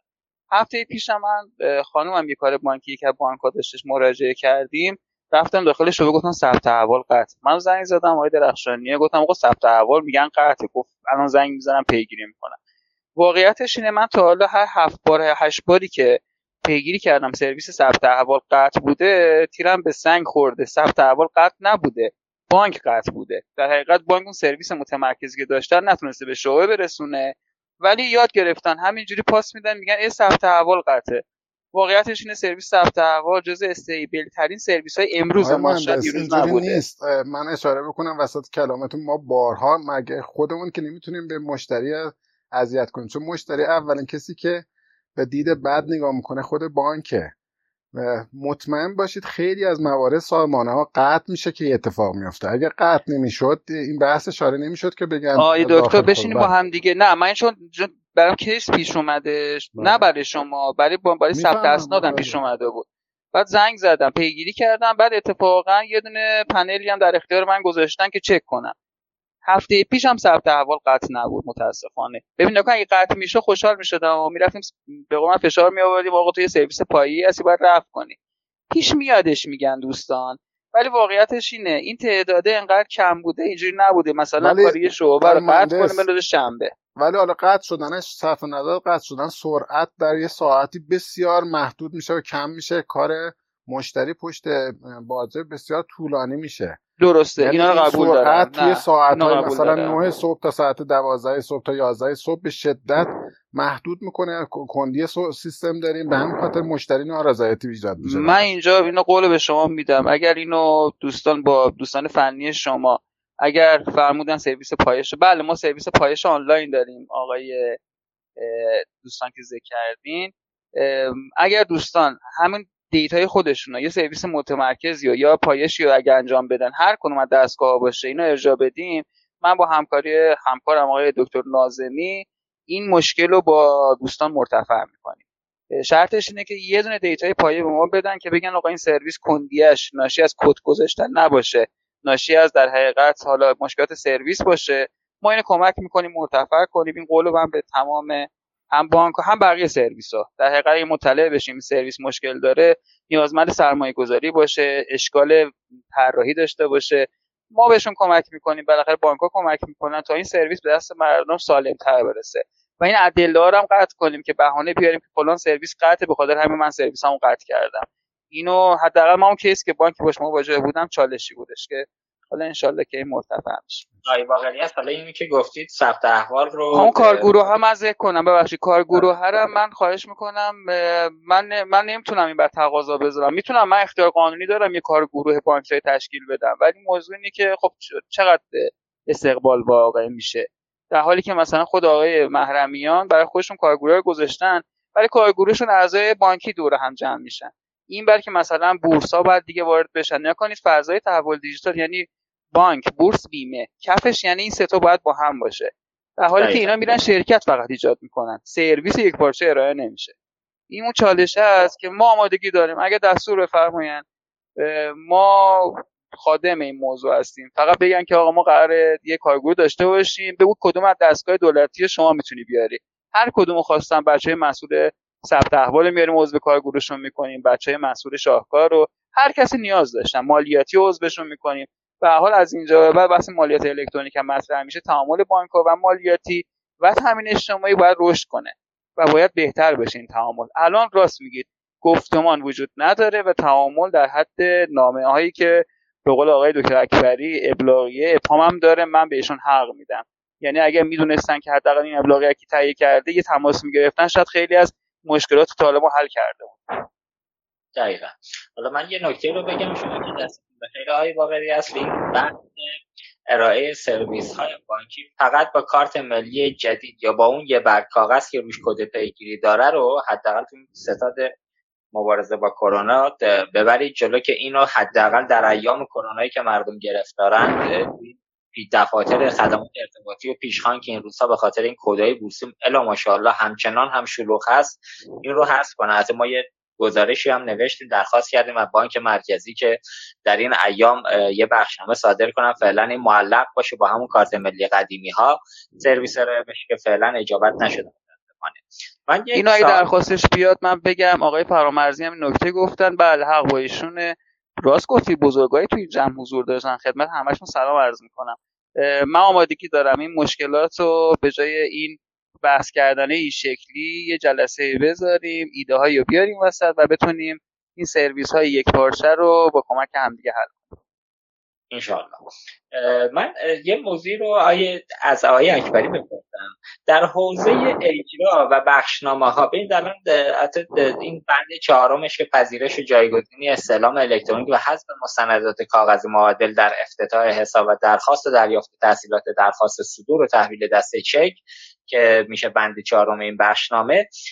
یه جورایی داره خیلی نامحسوس اشاره می‌کنه به بحث احراز هویت مشتریان به صورت غیر حضوری خب البته فرمودید که دقیق اینو نگفته که چی کار بکنه و شما هم عملا تو مشخص نشه نمیرید سمتش. ولی یه دغدغه وجود داره. سمت مدیران نظام بانکی همیشه دوست دارن رگولاتور وارد اجرا بشه. از یه طرف یه جاهایی که رگولاتور وارد نمیشه خودشون باید میگه چرا وارد نشد؟ باید بیاد جزئیات رو بگه. از اون طرف یه جاهایی هم وارد میشه که مثلا هاب فناوران مالی شاپرک رو اسم بیارم یا هاب دیبا که البته هنوز خیلی جدی نیست ولی به نظر می‌رسه داره دنبال میشه. اونجاها که ورود می‌کنه به اسم نظارت باز میگید ای بانک مرکزی چرا وارد اجرا شد؟ این های اکبری منشأش کجاست؟ چرا بانک ها یه جایی میگن بانک مرکزی بیاد یه جایی میگن نیاد؟ خب برن خودشون انجام بدن. ته همه این ماجراها که حتی بانک مرکزی هم وارد اجرا بشه بازم مسئولیت و اتفاقی اگر بیفته گردن بانک و بانکی که باید خسارت بده. که نمونهش مثلا بحث فیشینگ. در صورت که بانک کاری نیست کاربر میره اشتباهی می‌کنه پولشو کلاهبرداری می‌بره. تهش کاربر شکایت کنه بانک باید اینو بره هزینهشو پرداخت کنه. اینو توضیحش میفرمایید. چرا ما این تناقض رفتار بانک داریم؟ خودتون از همون قسمت بخش آخر فرمایشتون کاملا شفاف اشاره کردید. ببینید شما وقتی بانک در همه حال مقصر تلقی میشه و باید هزینهش پرداخت بکنه از اون طرف هم بالا قوانین بالا دستی شفاف نیست. اینجا مدیر داره ریسک می‌کنه مدیر اجرایی داره ریسک می‌کنه. هم بعدا می‌تونه اگه خدا نکرده یه پولشویی سنگین اتفاق بیفته بانک زیر سوال بره. هم توی قوان توی محاکم بانک محکوم بشه. از اون طرف هم خود نهاد نظارت میاد میگه من کی به شما ابلاغ کرده بودم اینجوری رفتار کنید. خیلی شفاف و ساده دارم خدمت شما عرض می‌کنم. به همین سادگی بله. که در عرض می‌کنم یه اتفاق داره میفته به همین خاطر تو مسائل مالی و پولی باید یه مقدار شفافیت باشه. ما نمیگیم رگولاتور بیاد توی بحث چیز ورود کنه توی اجرا ورود کنه. قوانین یه مقدار شفاف بکنه و ما بدونیم دقیقا تو چارچوبمون کجاها می‌تونیم حرکت بکنیم تو حوزه فناوری. تو این قسمت اگه شفاف باشه بهتر میشه انجام داد. اشاره کردم. ببینید ما افتتاح حساب آنلاین الان ما، پنج ماه چهار ماه الان پنج ماه عملیاتی کردیم. یعنی مشتری راحت می‌تونه انجام بده. ولی من نمی‌تونم برم اینو عملی چیزش بکنم. ببینم در صورتی که از نظر احراز هویت از نظر فیزیکی بسیار قوی تره. یعنی اینکه سه چهار مدل ما احراز هویت پشت صحنه فن به صورت دیجیتالش انجام میدیم الکترونیکش انجام میدیم که از فیزیکی قوی تره ولی چون یه جایی جلوی قانون شفاف نیست من نمی‌تونم نه خیلی. من نوعی من مدیر بانک من کارمند بانک نمی‌تونم بیام اینا شروع کنم به سطح وسیع و گسترده عملیات کنم. حتی اومدیم میگیم توی حتی تو خارج از کشور شما تو انگلیس تو آلمان شما برید ببینید بانک های بدون شعبه رو نیا کنید احراز هویتشون سراسر دنیا دارن انجام میدن. با فقط با بله. یک تصویر و با یک کپی پاسپورت افتتاح حساب می‌کنن ولی اونو به خاطری که بحث پولشویی مبارزه کنن باش سقف تراکنش روی اپلیکیشن رو محدود می‌کنن. سقف تراکنش روی در حقیقت چیزا محدود می‌کنن. روی تراکنش های بانکی یه عددی مشخص میگن از این بیشتر نمی‌تونید انجام بدید. به خاطر که جلوی اونو میان توی چیز جلوشو می‌گیرن. ما تو کشور خودمون هم همین کارو بکنیم. کسی که بخواد پولشویی بکنه که با 100 میلیون 200 میلیون 500 میلیون پولشویی نمی‌کنه که. اعداد پولشویی بسیار بالاتر از این حرفاست. و بخوان چیز بکنم. به همین دلیل اینجا حال لازم داره که این مقدار دست بارو باز بذارن بتونن کار بکنن. اونجایی که خود چیزا نمی‌خوان در حقیقت بانک‌ها نمی‌خوان چیز کنن رگولاتور بیاد ورود کنه. نگران اینن که دست رو ببندن. نگرانن که مقررات تضمین کنن همون کاری هم که دارن انجام میدن از دست بدن. به همین خاطر اینجا میگن شما ورود نکنید بذار ما کار خودمون رو بکنیم. یعنی جایی هم که کسی ریسک می‌کنه اون قسمتش نگرانه که اونا بیان جلوشو بگیرن همه هزینه و زیرساختی که تعبیه کرده از بین بره. و این تناقض شما درست داری میگی و هست. هم از جانب اینکه یه جاهایی نیاز دارن که رگولاتور وارد بشه یه جایی هم میگیم وارد نشد چون اگه وارد بشه دست پای ما رو میبندی. هم دلیل باید اینا باید یه جورای دیگه با یه زبان دیگه و که زبان شفافیت به نظر من باید حل درست. انشالله که خیلی سریعتر این مسائل سمت بانک و رگولاتور بانکی حل بشه به زبان مشترک این هر دو عزیز برسن. آقای باقری است متاسفانه به نظر می‌رسه ویروس کوید 19 قرار نیست به این زودی دست از سر جهان برداره. همین عامل هم باعث شده تغییر مدل کسب و کار رو توی کشورمون خیلی از کسب و کارها کاملا مشهود ببینیمش. متاسفانه یه جاهایی برای یه تعدادی از کسب و کارها خوب شد برای یه تعداد خیلی بیشتر این ویروس دچار مسئله شده. بفرمایید در بدن دولت برای مدیریت این بحران چه موضوعاتی رو انجام دادید و قرار چه کارهایی رو انجام بدید؟ بله هم متاسفانه بچه آیتی میگن خوشبختانه. نمی‌دونم من چی بگم. مشکل اساسی این بود که این تحولات میشه گفت سزارین شد. یعنی هنوز به نه ماهش نرسیده بود یا نه سالش نرسیده بود و مجبور شدش این تحولات با سرعت بسیار زیادی در حقیقت شکل بگیره. این جابجایی شغلی و جابجایی مهارتی توی یعنی هنوز درک نشده بود و یه سری از کسب و کارها از بین رفت. یه سری از کسب و کارها رونق گرفت. یه خلاهایی هم برای کسب و کار جدید هنوز وجود داره و هنوز ارائه نشده. از این جهت به سهم خودم باید ابراز تاسف کنم به واسطه این اینکه خیلی از عزیزان ما شغلشون از دست دادن. مخصوصا حوزه گردشگری یا حوزه خدماتی خاصی بودن که تعاملات بیشتری با مردم داشتن تعاملات حضوری مثل سینماها و تئاتر و اینا داشتن. ولی خب در مقابلمون اگه خاطرتون باشه ما چالش هایی داشتیم برای سرویس های الکترونیکی مثل مثلا دیدن فیلم و این جور چیزا. این سرویس های جدید جایگزینشون شد. دولت والا یه دو چند بخش بخش حمایتی ایناش که من ربطی نداره تو حوزه تخصصی من نیست. باقری هستم بله. اگه شبکه بانکی رو من این بخشش سال یادم رفت. مشخصا در حوزه شبکه بانکی بفرمایید. ماموریت بله. چیز چون شنونده همون مدیران شبکه بانکی هستن ممنون میشم بله من اینجا آقای اگلی حکیم جوادی های دکترم دیدم. سلام خدمت ایشون هم عرض می‌کنم و همین بقیه دوستان. واقعیتش بذاریم اینجوری مسئله تر کنیم. نکنید تجربه سجام یا تجربه بورس تجربه خوبی بود. از یه جهت که ما حدود 100 تا کارگزار داریم 100 خورده کارگزار داریم. به جای احراز هویت های دونه دونه الان سرویس های احراز هویت سجام در اختیارشون قرار گرفته و اون سرویس احراز هویت یک پارچه که ایجاد کردن و بقیه داره سرویس میده. و غیر از اون خود سپرده گذاری که این کار انجام میده به بقیه بورس ها اون 5 تا 4 تا بورس قرار شده 5 تا بورس هم داره سرویس میده بورس کالا و اوراق و به اضافه بقیه در حقیقت بورسایی که شکل گرفتن. فرابورس و به اضافه انرژی و آخرش هم که بورس املاک. اونا هم دارن سرویس می‌گیرن. سوالی که من دارم از شبکه بانکی و ما به نظرمون دوستان تو حوزه بانک باید اینو کمک می‌کردن حل کنن اینه چرا یه مشتری که از بانک مهر ایرانیان احراز میشه اونم فیزیکی با این بدبختی و سختی و هزینه این مشتری احراز شده چرا نمی‌تونه بره تو بانک ملت هم کار کنه؟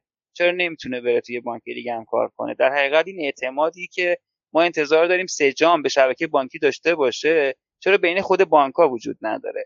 در حقیقت نکنید ما وقتی یکی صدا می‌کنیم میگیم دولت مثلا یه سرویس دولتی. به اون شبای بانکی اعتماد کنه. ولی خود اون بانک به دولت و سرویس های دولت یا بقیه سرویس هایی که اتفاق افتاده اون اعتماد رو نداره. به نظر می‌رسه اینجا موضوعات از جنس فنی دیگه نیست. درست راهکار فنیش وجود داره. آقای دکتر اکبری هم با این تجربه که توی احراز هویت آنلاین و افتتاح حساب آنلاین داشتن کاملا مسلط هستن و می‌دونن این سرویس از سرویس فیزیکی و تخلف فیزیکی یه دونه کارمند خیلی بالاتره. ضمن که اینجا من ذکر کنم خدمتون فعلا که ده میلیون نفر کارت هوشمند ملی ندارن. درسته؟ بله. از اون بدتر این که اونایی هم که دارن همشون اثر انگشت ندارن. اینو با دقت بهتون میگم. اونایی که رفتن می‌دونن همه نتونستن اثر انگشت ثبت کنن. و اینا بنابراین مشان کارت هم خیلی سرویس با اینکه بیومتریک قوی هستش راهگشا برای اون تخلفات نخواهد بود بنابراین من فکر می‌کنم از این جهت حالا ما تو کووید 19 و اتفاقایی که افتاده این 40 تا سرویس که انتخاب کردیم 40 تا سرویس همگرا بودش. می‌تونه بسیاری از مسائل و مشکلاتی رو که بانک ها حتی داشتن برای اعتبار سنجی و بقیه مسائل داشتن در حقیقت بتونه مرتفع کنه. ولی شاید وقتی می‌خوایم سلامت الکترونیک رو ران کنیم مجبوریم بانک ها بهمون کمک کنن. اگه می‌خوایم مالیاتی رو ران کنیم بانک ها بهمون کمک کنن. یا بانک ها می‌خوان همین بحث احراز هویت انجام بدن ثبت احوال و ثبت شرکت ها و چهار تا دیگه هم باید بتونن بهشون کمک کنن. میشه گفت گفتمانمون تو حوزه تعامل پذیریه و باید سطح گفتمانمون از سطح سرویس یا سطح فناوری به سطح در حقیقت اون تعاملات سیستمی و موافقتنامه ها و تبادل ها و اینا شکل بدیم. خوشبختانه سرویس ها این شکلی رو در حقیقت میشه گفت این سرویس ها یا این مدل ها شکل گرفته تو کشور. ولی هنوز تجربهمون ضعیف بوده. ما کارگور تعامل پذیرمون کلا یک سال از عمرش میگذره. و تا حالا مصوبات قوی داشتیم. همین سرویس فوت شدگانی که الان بانک ها نمی‌دونم استفاده می‌کنن یا نمی‌کنن و که من چند بار به همه یکی دیگه خودم شخصا به همه بانک ها به قول معروف ابلاغ کردم. از ترسم دیگه واقعیتش دیگه. به بانک مرکزی اعتماد نکردم. آقا این خب. سرویس چیزو استفاده کنم. آقای دکتر اکبر شما دریافت کردین. آقا سرویس فوت شدگان ثبت احوال سرویس بی‌نظیری استفاده بکنید و مسئولیت انداختم گردنشون. بابا این سرویس یعنی که اگه شخص فوت کرد دیگه شخصی از حسابش در حقیقت برداشتی نه. من حالا خواهشم از دوستان اینه ما اینجا همه راه رو میز ما نیست ولی میز طراحی راه حل رو داریم. یعنی اگر دوستان مثل سلام می‌کنم خدمت های دکتر حکیم جوادی و آقای فرامرزی و بقیه بزرگان که تو من بعضی رو می‌شناسم بعضی رو فرصت کردم اکانتشون رو میشناختم. دوستان بتونن به ما کمک کنن به همراه آقای دکتر اکبری و آقای محرمیان و بقیه بانک ها اگه تونستیم با همدیگه یه سرویسی رو همین قضیه آقای حسین زاده مراجعه که سر قضیه احراز هویت. ما بالاخره با آقای اکرمی کی راضی کرد که این سرویس سخت را بیفته؟ شاید بارها جلساتی ما با خانم دادگر آقای اکرمی خزاندار گذاشتیم و همینطور وزیر اقتصاد که راضی شدن این کار انجام بدن. من از شما و همه دوستان تقاضا می‌کنم که برگردیم یه بار دیگه کارامون رو مرور کنیم و این جلسات میشه گفت همفکری رو تشکیل بدیم و راه حل های همگرایی شکل بدیم. business بانک ها احراز هویت نیست. business بانک ها اعتبار سنجی نیست. business بانک ها متفاوت و شعبه داری هم شاید نباشه. از این به بعد. یعنی هزینه های شعبه و اداره کردن و گرفتن شعبه این رو در حقیقت دیگه شده business ها یه طرفی نمیشه. business بانک ها سرویس های پولی مالیه. و سرویس های پولی مالی فقط سرویس های پولی نیست. در حقیقت بحث بورس و حداقل کفش بورس و بیمه باید بهش اضافه بشه. به نظر می‌رسه که ما نیازمند یه مقداری فکر بیشتر هستیم. ما باید سرویس رو باز کنیم. بانکداری دیجیتال بانکداری بدون شعبه بانکداری open banking. حرکت به سمت هوشمندسازی سرویس های فعلی نیست. به سمت در حقیقت تحولیه که از باز کردن بانک استفاده بکنیم و فضای شریک گرفتن و مشارکت پذیریمون ارتقا بدیم. من فکر می‌کنم اگر موافق باشیم ما ما آمادگی داریم. فکر می‌کنم دوستان می‌تونن یعنی در حقیقت این گفتمانی که امروز چک گرفته با همراهی شما شما باعثش بوده تو این روز عزیز باعث به شما بتونیم یه کارگروهی چیز شکل بدیم حداقل پیشنهادات خودمون رو سمت دولت ببریم. من آمادگی دارم سر قضیه همین اراسوویت که آقای دکتر اکبری فرمودن. نامه ای رو با همکاری دوستان تدوین کنیم. من به صدا کرونا بزنم. آقای رئیس جمهور اجازه رو به ما دادن این موضوع رو ترک کنیم. یا با آقای وزیر اقتصاد بزنم ایشون ترک کنن در ستاد کرونا. تا ما بتونیم از این داستان احراز هویت که فقط برای سهام عدالت بود و توسعه بدیم برای همه نوع در حقیقت احراز هویت. اون قانون پولشویی باید یه مادهش هم تو هیئت وزیران اصلاح بشه هم نیازمند اصلاحی یا قانونی هم هستش. از اون ظرفیت ما بتونیم انشالله در حقیقت این مسئله رو حل کنیم. یه نکته دیگه من بگم. بازم نگاه بانک مرکزی بازم این بحث رو نگاه کنید بانک مرکزی خود دولته. بانک مرکزی خیلی علاقه داره خودش سی ای داشته باشه.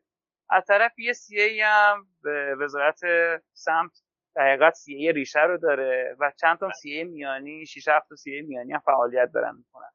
واقعیتش دوستانی که با امضا الکترونیک کار می‌کنن می‌دونن که داشتن اون ریشه اعتبار رو زیاد نمی‌کنه جز هزینه چیز زیادی دیگه نداره. ولی اینکه حالا آقای محرمیان یه قولایی دادن آقای رهبری قولایی دادن. ما بتونیم با کمک همدیگه اینو یک یک پارچه سازی انجام بدیم. از حداقل یه ریشه متحد داشته باشیم. ریشه بانکی اعتبار میانی بانکی اعتبار بیشتری داشته باشه. قبول. ولی ما نباید دو کلید زنی بکنیم. اگه این اتفاق بیفته شاید بحث امضا الکترونیک و امضا الکترونیک هم یادمون باشه. بازم آقای دکتر اکبری نکته خیلی قشنگ و زیبایی فرمودن. بحث کلاسترینگ کردن در حقیقت تراکنش هاست یعنی وقتی تراکنش مثلا زیر مثلا 50 میلیون تومنه با یه امضای یه ساعتی می‌تونه کار بکنه. اگه قرار باشه قواعد پولشویی هم همینو میگه. بالا 50 میلیون تومن باشه یه سطح دیگر رو نیاز داره. بنابراین ما می‌تونیم با ساده سازی با کلاستر کردن و شرطی کردن در حقیقت حتی احرازها اعتبار سنجی ها را مبتنی بر داده ها بهتر شکل بدیم. از این منظر با ایشون موافقم و با همه دوستانی که دلشون واسه این تحول دیجیتال میتپه و دوست داره این تحول شکل بگیره همراه هستیم. اگرم کم کاری داشته باشیم به بزرگی خودشون ببخشن تلاش می‌کنیم این جبران مافات تو این یه ماه اخیر انجام بدیم.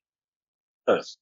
آیه باقی ریاست پشت صحنه دوستان به من گفتن که گویا توی جلسات و کارگروه هایی که آیه محرمیان تو بانک مرکزی دارن نماینده های سازمان فناوری اطلاعات هم هستن و جای مختلف هم گهگداری دعوت به جلسه میشن. شاید به عنوان عضو نباشن ولی دعوت به جلسه میشن در حوزه مختلف.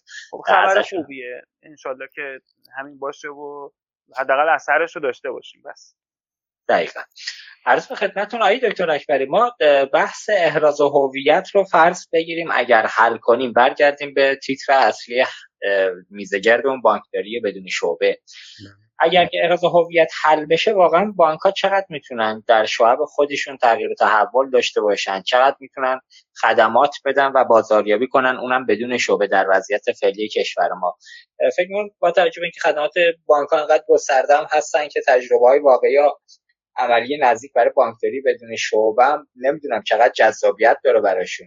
آیا می‌تونیم ما انتظار اینو داشته باشیم که چهل درصد شعب فعلی کشور جمعآوری بشه و بانک ها به سمت بانک بدون شعبه برن؟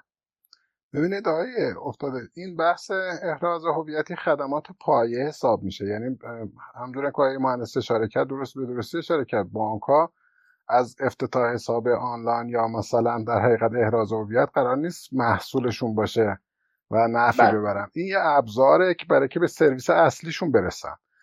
ما الان یکی از بحث های اصلی که داریم خود من حداقل بعضا که با دوستانم تو بانک صحبت می‌کنم بحث اینه که چرا ما باید احراز هویت رو چند بار تو کشور تو حوزه های مختلف داشته باشیم؟ تو بحثم اشاره کردم اشاره بحث مثلا موبایل ما احراز هویت داریم بورس احراز هویت داریم. ثبت احوال احراز هویت داریم. چند جا ما احراز هویت داریم؟ خب این یک بار باید یه جا انجام بشه بعد با اون شرایط ما دیگه اون کد داشته باشه ما تو سیستم وصل باشه ما بتونیم خدمات و سرویس هایی که بانک وظیفشه به انجام بشه بده بتونه انجام بده. احراز هویت یک شروع یک خدماته. من اون خدمت رو می‌خوام انجام بدم باید این اول انجام بدم تا اونو بتونم انجام بدم. این شرط لازمه شرط کافی نیست.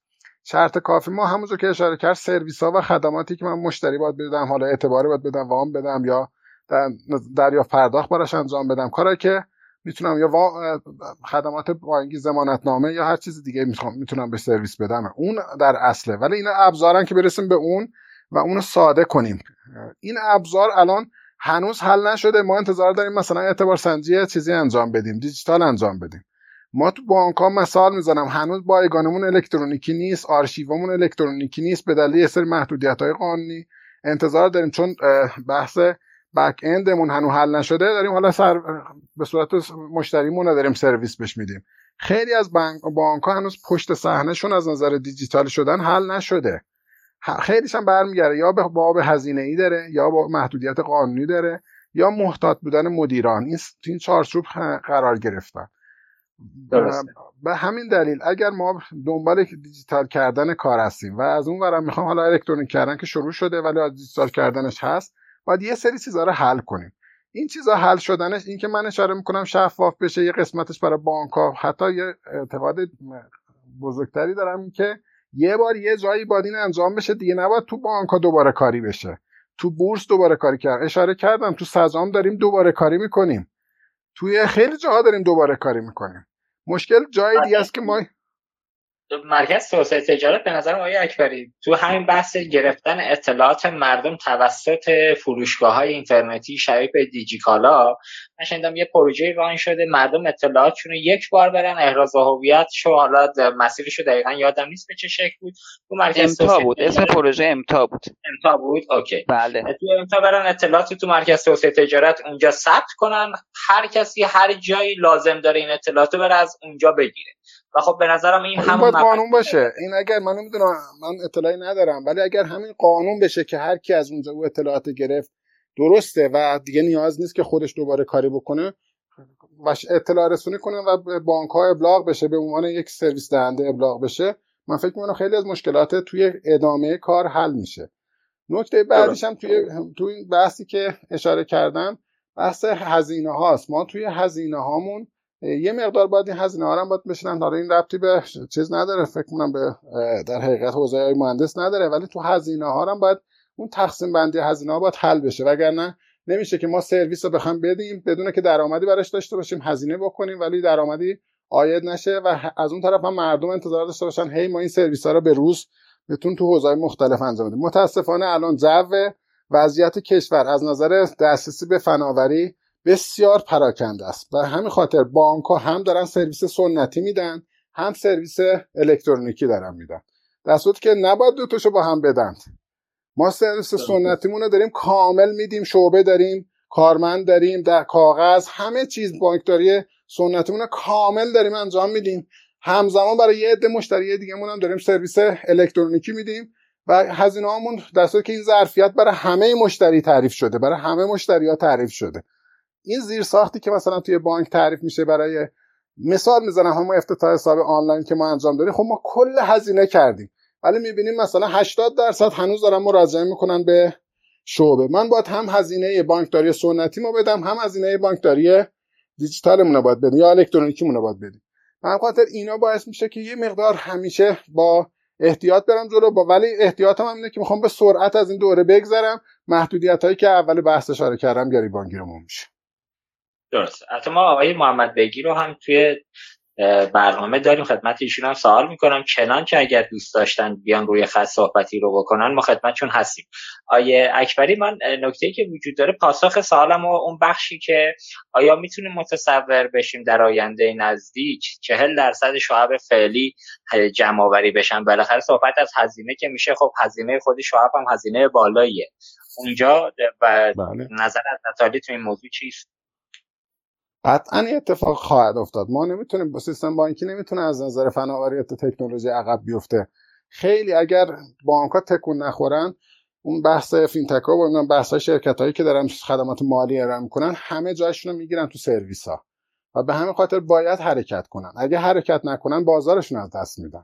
اعتقاد شخصی مینه. حالا آقای مهندس شاید بهتر بتونه اینو تفسیر کنه و توضیح بده. ولی من اعتقاد خودم اینه که بانک اگر حرکت نکنند و مجموعه بانک مرکزی و مجموعه بانک ها مسائلشون رو حل نکنند توی این حوزه که بتونن سرویس ها غیر حضوری و دیجیتال و الکترونیکی به مردم بدن کسایی دیگه هستن که می‌تونن بالا چیزایی که دارن هم از نظر فناوری قوی تر هم از نظر دسترسی به اطلاعات یا مجموع مقرراتشون براشون سهل داره می‌تونن مسائل حل کنند و برن جلو. و همین خاطر باید اتفاق بیفته و مثال می‌زنم تو خود هم بانک خود ما بانک مهر. ما تمام تلاشمون داریم می‌کنیم که بسیاری از سرویسمون تا آخر سال حداقل سرویس واممون اینا رو ببریم روی حالت به صورت موبایل کامل به صورت الکترونیکی انجام بشه.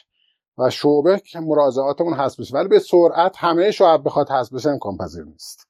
چون اونم برمیگرده به همون نکته که اشاره کردم. وضعیت دسترسی مردم تو سراسر کشور به بانکداری الکترونیکی یا بانکداری دیجیتاله. که مخصوصا برای بانک های ما که ریتل بانکینگ انجام میدن بانکداری خرد انجام میدن. با آهاد بله. مردم سر کار دارن. ما با شرکت ها کمتر درگیریم و اشخاص حقوقی. بیشتر با مردم درگیریم به همین خاطر برای ما یه مقدار کار سختره ولی برای بانک های بزرگ فکر می‌کنم سریعتر انجام بشه. مرسی از توضیحات که دارید آیا مهندس باقری از هفته گذشته بحث رونمایی از هفته الکترونیک رو داشتیم توسط وزارت اقتصاد. یکی از بانک های بزرگ کشور هم از همون طریق به واسطه همون تونست وام تحصیلات خورد بدون حضور مشتری در شعب خودش رو راه اندازی کنه. که البته اونجا بحث امضای امضای دیجیتال رو هم من دیدم توی برنامه‌ای که بودم اونجا حل شده. توضیحات دقیق تری میفرمایید در هر دو مورد. هم صفحه الکترونیک هم بحث امضای دیجیتالی که اونجا دوستان تونستن استفاده کنن. چون این مبحث برای مدیران بانک موضوعی جذابیه که بالاخره چطور یه بانک بزرگ تونست این مسیر رو بره جلو. و تو صفحه الکترونیک من فکر می‌کنم اون انحصاری که برای بانک ملی در نظر گرفته شده بود با این الکترونیکی شدنش این انحصار هم شکسته خواهد شد و بقیه بانک ها می‌تونن از این بعد صفحه بدن. بفرمایید خدمتتون هست بله بانک چیز که این کار کرده بود. والا از اینجا شروع کنم. نکنید موضوع برمیگرد به شو چندین سال قبل و یک مصوبه که ما داشتیم که آقا خزانداری باید به سمت الکترونیک کردن پیش بره. یه پروژه ران شده یه بخشش انجام شده تو حسابه خزانه حسابه تمرکزی که نصب با نزد بانک ملی شکل گرفت. در کنارش یه سری ابزار هم بود. یکی از اون ابزار سخته بودش. البته برات و به اضافه بارنامه فعلا هستش که اینکه توی خزانه داره اینا داره ترمینیت میشه یا داره ایجاد میشه ناشی از ضرورت های بیزینسی نیست. ناشی از ناچاری های در حقیقت اعتماد پذیری سمت دولت بوده. بر صورت یه سفته بیان یه اوراق بهاداری به نام سفته توسط بانک بخش خزانداری کل کشور ارائه میشه. بعد کاری که انجام می‌داد بانک همون بانکی که چیز که این کار انجام می‌داد امانت داره در حقیقت به من گفتن اسمشو نگو. آقا بگی به نظر ما از بانک چیز می‌گیریم. کاری که دوستانمون توی بانک ملی انجام دادن زحمت کشیدن. در حقیقت یعنی عهدهدار کارگزار خزانه بودن واسه انجام این کار. البته از اون کارگزارا که این دوستان من هفته پیش یه با یه, با... یه وامی و وزارتخانه با پستبانک تنظیم کرده برن بگیرن رفته بودن به این سفت فروش ها شعب بانک ملی نداشتن ولی روزنامه فروشی روبروش با سه برابر قیمت داشت. بنابراین این سفتار روالش اینجوری بودش که به صورت امانت فروخته شده در حقیقت. در اختیار بانک ملی قرار می‌گرفت. اینو میگم که حاضر دوستان بانکی بهش اشراف دارن. بقیه دوستانم بهش مستحضر بشن. دوستان فنی که مثل من خیلی بی اطلاع هستن از این موضوع. و اون کارگزاری این کار انجام بده واسهشون. اتفاقی که افتاد فعلا در این مقطع اومدن. در حقیقت برای وام کرونا که حدود 150 هزار نفر بودن. مخواستم اون وامی که تو سامانه کارا نوشته شده بود برای اینکه فرآیند الکترونیک انجام بدن اون کسب و کار باید یه سفتر امضا می‌کرد اون سفتر خریداری می‌کرد. اومدن اندازه اون شرکت ها به تعداد اون شرکت هایی که تقاضا پول کرده بودن تقاضا وام داشتن سفتر رو به صورت با امضای الکترونیکی از بانک مرکزی دو طرف امضای الکترونیک روی سندی گذاشتن خریداری کردن در حقیقت سفتر رو یا گرفتن امانت گرفتن. تحویل نماینده بانک ملی شدش و از اونجا بعد یک فرایند هرمس شبیه به سجامی پیریزی کردن با مدل ای آی و همون کاری که آقای دکتر اکبرینام توی افتتاح حسابشون انجام دادن با تشخیص چهره و اینا دو تا فرایند هم بهش اضافه کردن که ما درخواست کردیم. به خاطر اینکه این همانی مسئله بود امضای الکترونیک واسه استناد پذیرش یه موضوع دیگه ای بود که تو سجام اینا نداشتیم. دوستان اومدن از توکن نرم افزاری امضای الکترونیک از یکی از این در حقیقت سی های میانی استفاده کردن. فکر کنم مال اعتماد هوشمند بودش. از اونها استفاده کردن. توکن سطح دو دادن. من توضیح بدم. توکن های امضای الکترونیکی ضرورتا توکن های سطح سه یا توکن های فیزیکی نیستن. میشه از سطح های پایینترشون برای مبالغ پایینتر یا کار کار کارکردهای پایینتر استفاده کرد. همون نکته که آقای دکتر اکبری فرمودن. برای همه چیز لازم نیست ما پیچیده ترین فناوری استفاده بکنیم. می‌تونیم از فناوری های ساده هم استفاده بکنیم. اون توکن در حقیقت توی اون مسیر حقیقت فرایندی که خیلی شده بود شخص در حقیقت پیامکش رو دریافت می‌کرد. PKI آی بل بودش و پرایوت کیش ارسال میکردش و در نهایت توکن روی اون صفحه میشست و صفحه همون شکل سمپلی از شکل فیزیکی صفحه رو استفاده کرده بودن. اتفاقی که افتاده اون سامانه ای که الان داره این کار انجام میده امضا رو می‌گیره در حقیقت اون دوتا سریال روی صفحه رو می‌گیره نزد بانک ملیه. فکر می‌کنم تا یکی دو ماه دیگه این سامانه حالا یا سامانه مجزای بانک ببخشید خزانه داری انجام میده یا بانک ملی به اون تحویل میده سامانه رو. این اتفاق میفته که اساسا مثل فروش کارت شارژ میشه. در حقیقت یه دونه در حقیقت شماره سریال فروخته میشه اون مالیاتش و هزینه ثبت پرداخت میشه. بعد از طریق اون شماره موبایل به قول شاهکاری شده و در احراز هویت شده تحویل خزانه میشه. خزانه واسه اون شماره موبایل در حقیقت اون چیزو اون رمز دوم ارسال می‌کنه که از اونجا بعد صفحه قابلیت استفاده در نظام بانکی پیدا می‌کنه و غیر از اون صفحه تو خزانه سوخته میشه. در حقیقت تحویل داده میشه. از چرخه مبادلات صفحه ای خارج میشه. من فکر می‌کنم این اتفاق بیفته انحصار بانک ملی واسه فروش صفحه برداشته میشه. الان این اتفاق هنوز نیفتاده. دو تا اتفاق دیگه هم بحث همون که عرض کردم اول بحث بحث کارت اعتباری بودش که مبتنی بر گواهی وسیله گذاری در حقیقت اون سهام عدالت با ارتباطی که به شکل سپرده گذاری مرکزی گرفتن این کار خوب رو انجام دادن. در حقیقت نهاد بورس با نهاد بانک یه سرویس مشترک تونستن ایجاد کنن به اضافه نهاد حالا شاهکار که همون اپراتورها باشن یا سازمان تنظیم مقررات و اینا یه سرویس مشترک ایجاد کردن و به اضافه مرکز توسعه تجارت الکترونیک اون امضا رو از اونجا در حقیقت پیاده سازی میشه. این توضیح مختصری که در رابطه با نوع شکلی کار بودش من از نوع اجرای پروژه خوشم اومد به خاطر اینکه از جنس دیسراپشنی بودش. این ساختارهای سفته خیلی تو نظام سنتی ریشه داشتش. این, این ساختاره که شکسته شد سفته الکترونیک رو اصلا سمت بانکش مد نظر نیست. اینکه خزانه دار کل کشور پذیرفت سفتر الکترونیک مصرف کنه برای من خیلی جذاب بودش. حالا انشالله با کمکی که بانک ها به با آقای دکتر اکرمی بکنن اطمینان بخشی که انجام میشه بشه در حقیقت از این اوراق خزانه بهتر استفاده کرد. احتمالا یه سوال تو ذهن دوستان شکل می‌گیره که بانک مرکزی کجای کار قرار داشت؟ هیچ جا. فرض کردم این کارگزاره. این یک کارگزار خزانه الکترونیک کشور هستن. اینجا بانک مرکزی نقشی توی این توی این موضوع تا اینجا که اطلاع دارم در حقیقت نداشت. درست. باقی یه جای توی حتی دمو هم نبود. live بود کاملا توی افتتاح بله. بانک مرکزی. یه جایی کد وزارت اقتصاد. وزارت اقتصاد. بله. افت... سرویس بانک ملی اونجا افتتاح شد. یه جایی رفت با کد کارگاه درخواست کننده با کرونا سلام گرفت و برگشت کد کارگاه رو تایید کرد و آدرس مشخصات رو هم داد. اون بله. از سمت وزارت از کجا اون استلام اومد؟ سامانه کارای وزارت تعاون کار و رفاه اجتماعی بودش. خود کارگارم اونجا خودشون از تامین اجتماعی گرفته بودن. یعنی در حقیقت خود اونم یه سیستمی بود در چند تا سیستم دیگه من یادم رفت بگم. بله. خود کارگاه و استعلام و اینا رو از اونجا initiate شده بود. data ی از اونجا data پالایش شده اومد سمت بانک ملی. در حقیقت اونجا شاهکار اونجا زده بودن رو سیستم. احراز هویت اونجا صورت گرفته و بنابراین کار بانک ملی تو احراز هویت این حرفا با اعتماد پذیری که نسبت به اون دیتا داشته شو اون کاری که سازمان فناوری اطلاعات براشون انجام داده بود کار میشه گفت یک پارچه و خوبی انجام شده بود. شاید بگم 7 تا نهاد کار کردن تا اون سرویس در حقیقت اون قشنگی ارائه شد.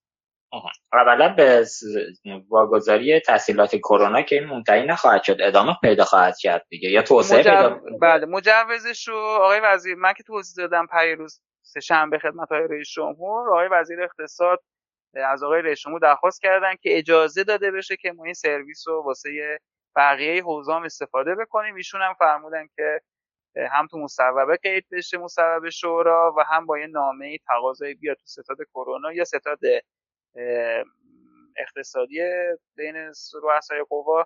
اونجا این مسئله رو ترک کنیم و ما بتونیم از این ظرفیت حالا به بهانه کرونا ولی به بهانه تحول دیجیتال استفاده بکنیم. بسیار عالی. من سلام عرض می‌کنم خدمت آقای اینالوی معاون محترم بانک ایران زمین و سایر عزیزانی که همچنان ما رو میشنون. آقای اکبری آقای اینالوی توی گروه هم فرمودن fintech بخشی از اکوسیستم بانکداری دیجیتاله و نیاز نیست که بانک تمام سرویس ها رو خودش بده. حذف شعب شعب هم همراه با گسترش خدمات از طریق fintech ها جزی از اکوسیستم بانکداری دیجیتاله. نظر حضرت علی در این مورد چیه؟ نه همینطوره. منم رد نمی‌کنم نظر ایشون بحثم اینه که بانک نظام بانکی باید از حالت سنتی و این رفتاری که الان داره انجام میده باید جدا بشه. جدا نشه جای دیگه سازمان دیگه یا کسای دیگه یا بخش الکترونیکی خود بانک جاشون آروم آروم می‌گیره و اون دغدغه‌ای که همکاران بانکی دارن در خصوص حذف شغلشون اتفاق خواهد افتاد اگر چیز باشه. به همین خاطر باید تغییر مسیر کسب و کار بدن بانک ها و اینکه به صورت سنتی بخوان اون مسیرش رو برند قطعا در آینده نزدیک. حالا نمی‌تونم بگم ولی در آینده دور قطعا اون دیگه مسیر سنتی نخواهد بود. همین الان بانک‌ها شروع کردن به حذف شعبشون آروم آروم. اصلا به خیلی از دستورات حاکمیتیه که شعب بانک خیلی محدودتر بشه کمتر بشه. اون از نظر حالا بحث مقرراتی از نظر بحث کسب و کارم قاعدتا باید بانک برن به سمت حذف شعبشون و این که حالا تو بانک های مختلف روندش متفاوت خواهد بود. بستگی به نوع کسب و کارشون. به اضافه اینکه نوع تعاملی که تو بانک های دیجیتال الکترونیک دارن انجام میدن. درسته. آیا اکبری بانک شما جز بانک هستش که منابع رو از مردم می‌گیره و به بخش دیگری وام میده.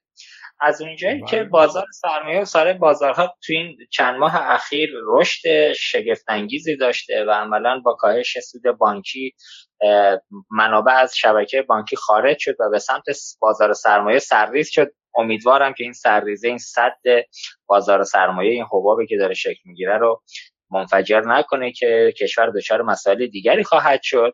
ولی سوالم از شما اینه با تجربه که خروج منابع از بانک شما داره اتفاق میفته تایید بفرمایید که خروج منابع داشتید یا نداشتید. اگر داشتید این شما رو دچار اختلال نکرده توی ارائه تحصیلات به افرادی که متقاضی هستن؟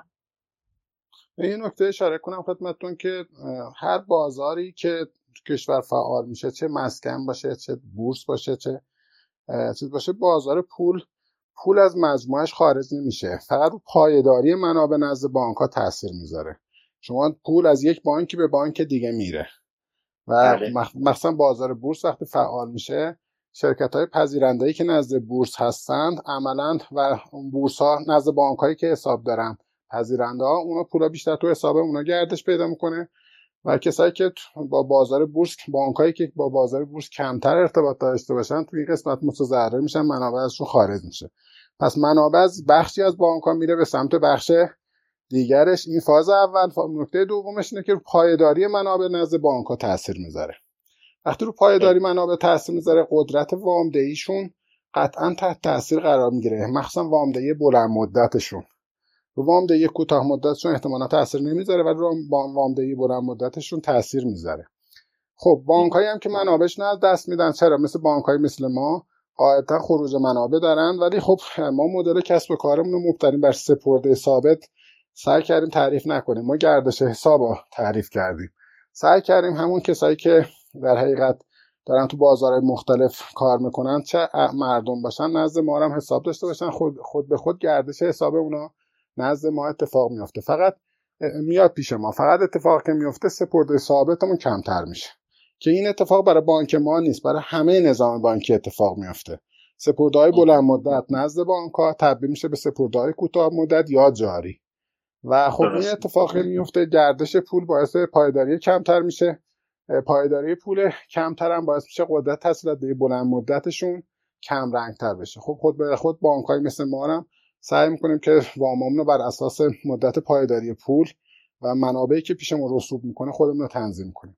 ولی خواهی نخواهی بحث بورس بازار بورس و بازار مسکن و طلا و دلار برای بانک های کوچیکی مثل ما که با مردم بیشتر سر کار دارن تا فروشنده و پذیرنده قطعا رو بانک های ما تاثیر می‌ذاره و خب خروج منابع در پی داره.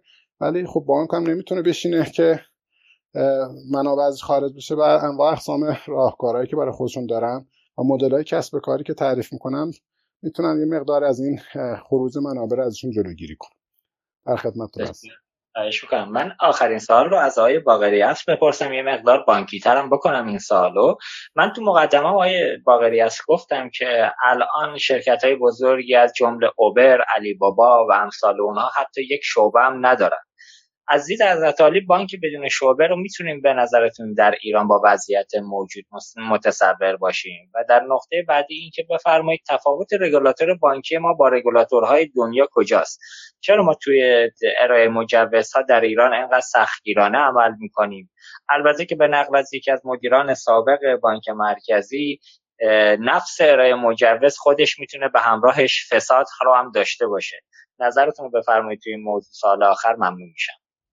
بله سوال خیلی خوبی از سوال سخت جواب دادنش ولی مجبورم با دقت به این سوال جواب بدم. نکنید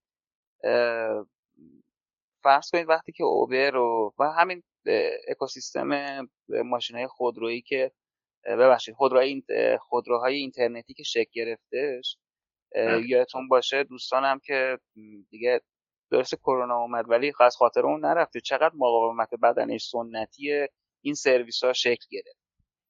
حتی کار به جاهای باریکتر هم کشیده شده بود و تعطیل کردن دفترشون تو چند تا از استان ها و حقیقت مقاومت نظام سنتی نسبت به نظام نظام تحولگرا یه چیزی که نه فقط تو ایران مال خود اوبر هم تو کشورهای مختلف شکل گرفته بودش. بنابراین تایید قابل میشه گفت لمسه که ما این تعارض بین این دوتا رو داشته باشیم. تو اول بحث و عرایزا هم داشتم که به متاسفانه این سزارین شد و یه کاری که توی چرخه مثلا سه چهار ساله و شکل گرفت متاسفانه با یه یا خوشبختانه از زمین ما که هستیم یه بازی زمانی کوتاهی شکل گرفت. خب یه بخشی متاسفانه آسیب دیدن به واسطه اینکه شغلشون از دست دادن. عین همین رو دقت کنیم بیایم تو حوزه بانکی مثال رو تبیینش کنیم. من فکر می‌کنم شاید آمارام غلط باشه. 20 هزار تا شعبه حدود 70 هزار تا یا 60 هزار تا پایانه 70 هزار تا پایانه بانک شعبه ای داریم ما. حدود 333 میلیون فکر می‌کنم ما چیز داریم. یادم رفتش کارت بانکی داریم. حدود 60 هزار تا ATM داریم. خب اون اکوسیستم بازاری که اینجا شکل داده از کارت ساز و کارت فروش و ATM ساز و ATM فروش و خود شعبه نگهدار و داستانهایی که افرادی که شعبه کار می‌کنن. اینا نظام سنتی این سرویس هستن و وقتی می‌خواد وارد نظام دیجیتال بشه پدیده به نام کیف پول بیادش قطعا تراکنش های پی اس بی تغییر می‌کنه. مقاومت از تصویب مصور پی کیف پول الکترونیک یا تغییر دادنش اونو به نفع بازیگران قبلی این بدیهیه که این اتفاق میفته و این مقاومت کماکان وجود داره. آیا ما می‌تونیم این مقاومت رو بشکنیم؟ اینجوری بر سوال مطرح کنیم. من فکر می‌کنم که شاید شاید کرونا که فقط نه بحث بحران های هزینه بانکی. چون حالا بانک خیلیشون دولتی هستن هزینه قایم میشه. ولی بعد به اضافه اینکه یک سری املاک خریداری کردن جبران هزینه هزینه درآمدی غیر عملیاتیشون میشه به درآمدهای عملیاتیشون و از این جهت جبران می‌کنن. ولی به هر حال این چرخه متوقف میشه و یه روزی فارغ از اینکه کرونایی وجود داشته باشه انشالله رفت بشه این بعد اثر همه مردم دنیا. بلخص ایرانیان عزیز. به هر صورت مجبورن که در حقیقت تحول رو بپذیرن. در حقیقت نظام دیجیتالی یا نظام بدون شعبه یا هر چیزی اسمش رو می‌خوایم بذاریم که فقط احراز هویت نیستش. خیلی سرویس های الکترونیکی دیگه باید داده بشه. سرویس ترکیبی باید بشه. بیزینسشون تغییر می‌کنه رو داشته باشیم. این نظام سنتی باید بپذیره که وارد این چرخه بشه. فقط داره تاخیر میندازه. در حقیقت کرونا این تاخیر رو دیسراپشن انداخت جلو ولی این تاخیر انداختن هزینه‌هاش رو بانک داره پرداخت می‌کنه و مردم. در حقیقت زینفان اصلی در حقیقت این هزینه ها رو پرداخت می‌کنن. در حالی که این هزینه ها میشه گفت تامین مالی رو گرون کرده. تامین مالی که گرون میشه هزینه به صورت غیر مستقیم دوباره بر دوش همه بازیگران در حقیقت میفته من فکر می‌کنم بعید نیستش ما حداقل سه چهار سال دیگه شعبه غیر الکترونیک رو داشته باشیم. نمی‌تونم پیش بینی نمی‌تونم بکنم. شاید هم زودتر اتفاق بیفته. اگه ما مسئله فقط احراز حل کنیم ما یه شعبه غیر الکترونیک رخ میده؟ من فکر می‌کنم هنوز کور بانک ها یا سیستم های فرایندی بانک ها آمادگی اینو نداره. یا شاید داشته باشه من اطلاع ندارم. آمادگی نداره که کل فرایند رو به صورت دیجیتال انجام بده. انشالله که وجود داشته باشه. من دانشم کم باشه نسبت به این پدیده. و همینطور سیستم های اعتبار سنجی و اعتبار بخشی هم رشد کنه به موازات این تحقق یا فرایندهایی که الکترونیک میشه. من تحول رو دارم می‌بینم ولی بعضی جاها تحرک کمه. این نقد رو به شبکه بانکی وارد می‌دونم که نسبت به بقیه جاهایی که تو دولت داره تحقق تحول اونجا جا مونده بودن الان یه کاری دارن انجام میدن با ابزارهای جدیدتر. بانک یه مقداری به واسطه این نظام سنتی که غلبه کرده تو سیاست ها و منافعی که این نظام سنتی داره داره از تحول جا من فکر می‌کنم که اینجا دیگه مدیران عامل بانک ها باید در تلاش باشن یا در حقیقت صاحبان business های بانکی باید در تلاش باشن تا منافع خودشون از منافع این اکوسیستم فعلی جدا کنن و با دیدگاه تحولگرا یک آینده روشنتری رو واسه نظام بانکی کشورمون رقم بزنن. از طرفی بانک مرکزی هم من نقشش رو از یک رگولاتور سنتی یک رگولاتور مدرن در حقیقت ارتقا بده. این صحبت که امروز می‌کردیم این سرویس بعد اون سرویس بسته اینا جایی که رگولاتوری باید ابزار داشته باشه. اینجا که میگیم این این, مثلا فرض کنید شخص خود شده تو سیستم نمی‌تونه کار کنه. یا این شرکت اعتبارش پایین اومده نباید وام بگیره. الان نگاه کنید ما اینا رو میشه با سرویس هایی که همشون هم اسامی قشنگی داره بانک مرکزی ایجاد کرده بخشیش رو انجام داریم نظام regulation رو. بعضیاشون هم به واسطه وجود شرکت خود بانک مرکزی مداخله گرانن یا تصدی گرانن به نظر می‌رسه که اگر بانک مرکزی تمرکزش رو حتی شاید حرفم خیلی شعاری باشه مثل همه که میشه اینو گفتش. تمرکزش رو روی حوزه های رگولیشن بذاره تصدی ها انرژی خودش رو کمتر کنه روی تصدی ها شاید موفق تر بشه شاید که نه حتما موفق تر میشه ولی این تحول به هزینه داره. تحول یه بخشایش واسه بدنه بانکی و بدنه شرکت فعال حوزه میشه گفت؟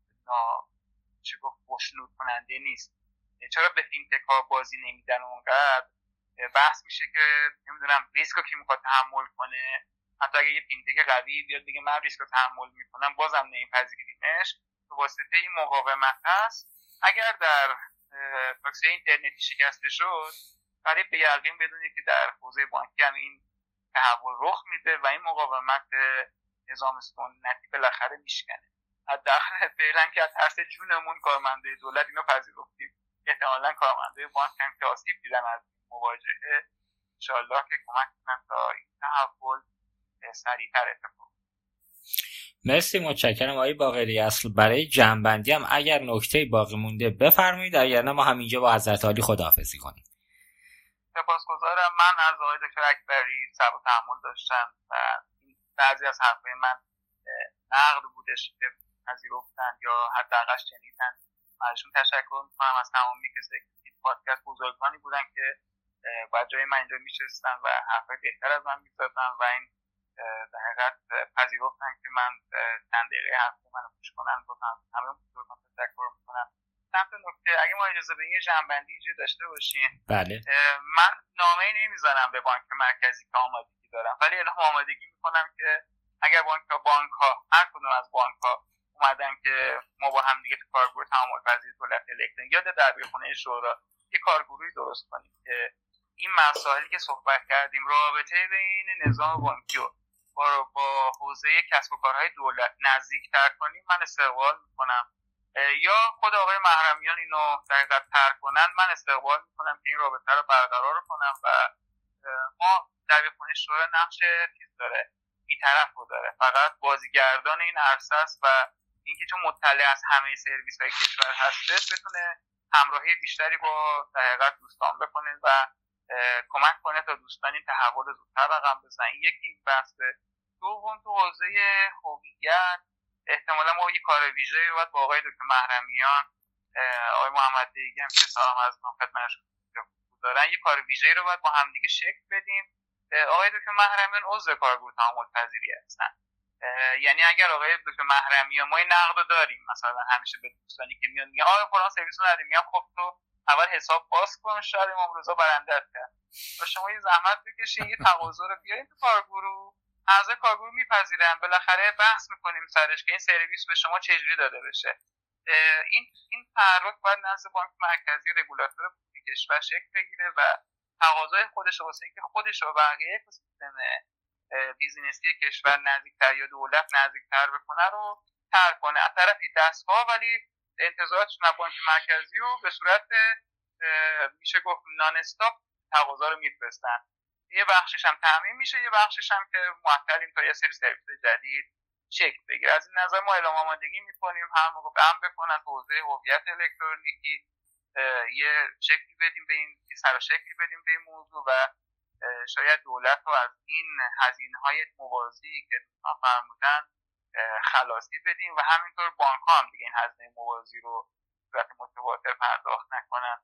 البته قطعا می‌دونیم همه این هزینه که کاش پیدا کنه منفعتش واسه نظام تامین مالی کشور هست و همینطور باعث ما شکوف های پول غریبتری من از همه شما سپاس گذارم از شما که این گفتگو رو ترتیب دادین. خیلی سپاس خواهش می‌کنم. مرسی از شما آقای باقری اصل امیدوارم که این کمیته که میفرمایید بالاخره بانک مرکزی با یه تعداد بانک درگیره و حضرت عالی با بدنه بزرگی از سازمان های دولتی در ارتباط هستید. من فکر می‌کنم شکلگیری این کمیته می‌تونه به هر دو طرف کمک شایانی بکنه. عملا این خاصه من فکر می‌کنم از سمت نظام بانکی وجود داره. امیدوارم که های محرمیان هم حالا حضرت علی نامه بزنید های محرمیان نامه بزنه خیلی مهم نیست. مهم اینه که این اتفاق بیفته و مسیر رو به جلو بره. ممنونم از اینکه ما رو همراهی کردید و وقت گذاشتید. آقای اکبری ما در خدمت حضرت علی برای جنبندی هستیم. بفرمایید.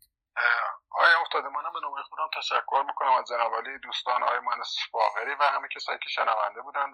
چون من خب با موبایل وصل بودم شنیدن نمی‌دونم یا پشت اینستاگرام شما یه سایر چیزاتون هستن که ببینم سوالاتون چی باشه. ولی این موضوعی که الان اشاره کرد خب بحث خوبی بود. حداقل برای خود من آموزنده بود که نکاتی که آقای مهندس باقری اشاره کرد جناب اشاره کردید به عنوان جنبندی اون چیزی که من به ذهنم می‌رسه به عنوان یک نظام بانکی دارم کار می‌کنم می‌بینم که ما خدمات پایمون موازی داره انجام میشه. این باید هست بشه. هم هزینه مردم داره میره بالا هم هزینه مالی داره میره بالا هم سرعت و دقت کار داره کم میشه. این به نظر ما باید حل بشه. در نظام بانکی با نظام سایر نظاممون باید متفاوت عمل کنیم. شفافتر باید بیان بشه رگولاتور باید شفاف نظرش رو بیان کنه. نمی‌تونه مسئولیت انجام کارا رو بندازه گردن مجری که همون در حقیقت بانک ها باشن و چه حاکمیت چه بانک مرکزی تو این حوزه اگه موضوعی با هم دارن حل کنن و بانک ها رو اتفاقا اجازه بدن که کارشون رو به راحتی انجام بدن با تفسیرهایی که نباید انجام بشه. حالا اگه اختیار دادیم به بانک تفسیر انجام بده بانک دیگه محتاطه به خاطر اون ذاتی که محتاط هست عملا اجرایی نمیشه. تو بانک ها مدیران جسور خود دارن خیلی تمایل دارن که بانکداری الکترونیک و بانکداری دیجیتال به سرعت عملیاتی کنن ولی خب مشکلاتی که اشاره کرد تو طول بحث اشاره شد قطعا وجود داره و مانع از این گسترش این فناوری های جدید میشه. در صورت من از هم تشکر می‌کنم. از همه تشکر می‌کنم. از اینکه فرصت به ما داده شد نظارت کنم خدمت دوستان. ممنون تو هستم توضیح باره همه برای خواهش می‌کنم. ممنونم از شما های اکبری. وقتتون رو در اختیار ما دادید. در روز تعطیل. بنده هم در انتها مجددا از مدیران شرکت توسن تکنو بابت حمایتشون از این برنامه تشکر می‌کنم. امیدوارم این شرکت همچنان مسیرهای موفقیت خودش رو طی کنه. امیدوارم تونسته باشیم در این میزگرد سریح با آقایان دکتر مرتضی اکبری مدیرعامل بانک قرض الحسنه مهر ایران و مهندس رضا باقری اصل دبیر شورای اجرایی فناوری اطلاعات در خصوص بانکداری بدون شعبه و موضوعات پیرامون آن پاسخ مناسب داده باشیم. مجددا از میهمانان برنامه به خاطر وقتی که در اختیار ما قرار دادن و به رسانه عصر پرداخت اعتماد کردن تشکر می‌کنم. از شنوندگان عزیز ویژه برنامه اقتصاد دیجیتال که از سه مسیر Castbox سایت و اینستاگرام عصر پرداخت ما را همراهی کردن تشکر می‌کنم. روزگارتون سرشار از خوبی و مهربانی. در پناه خدا باشید. رادیو اینترنتی عصر پرداخت.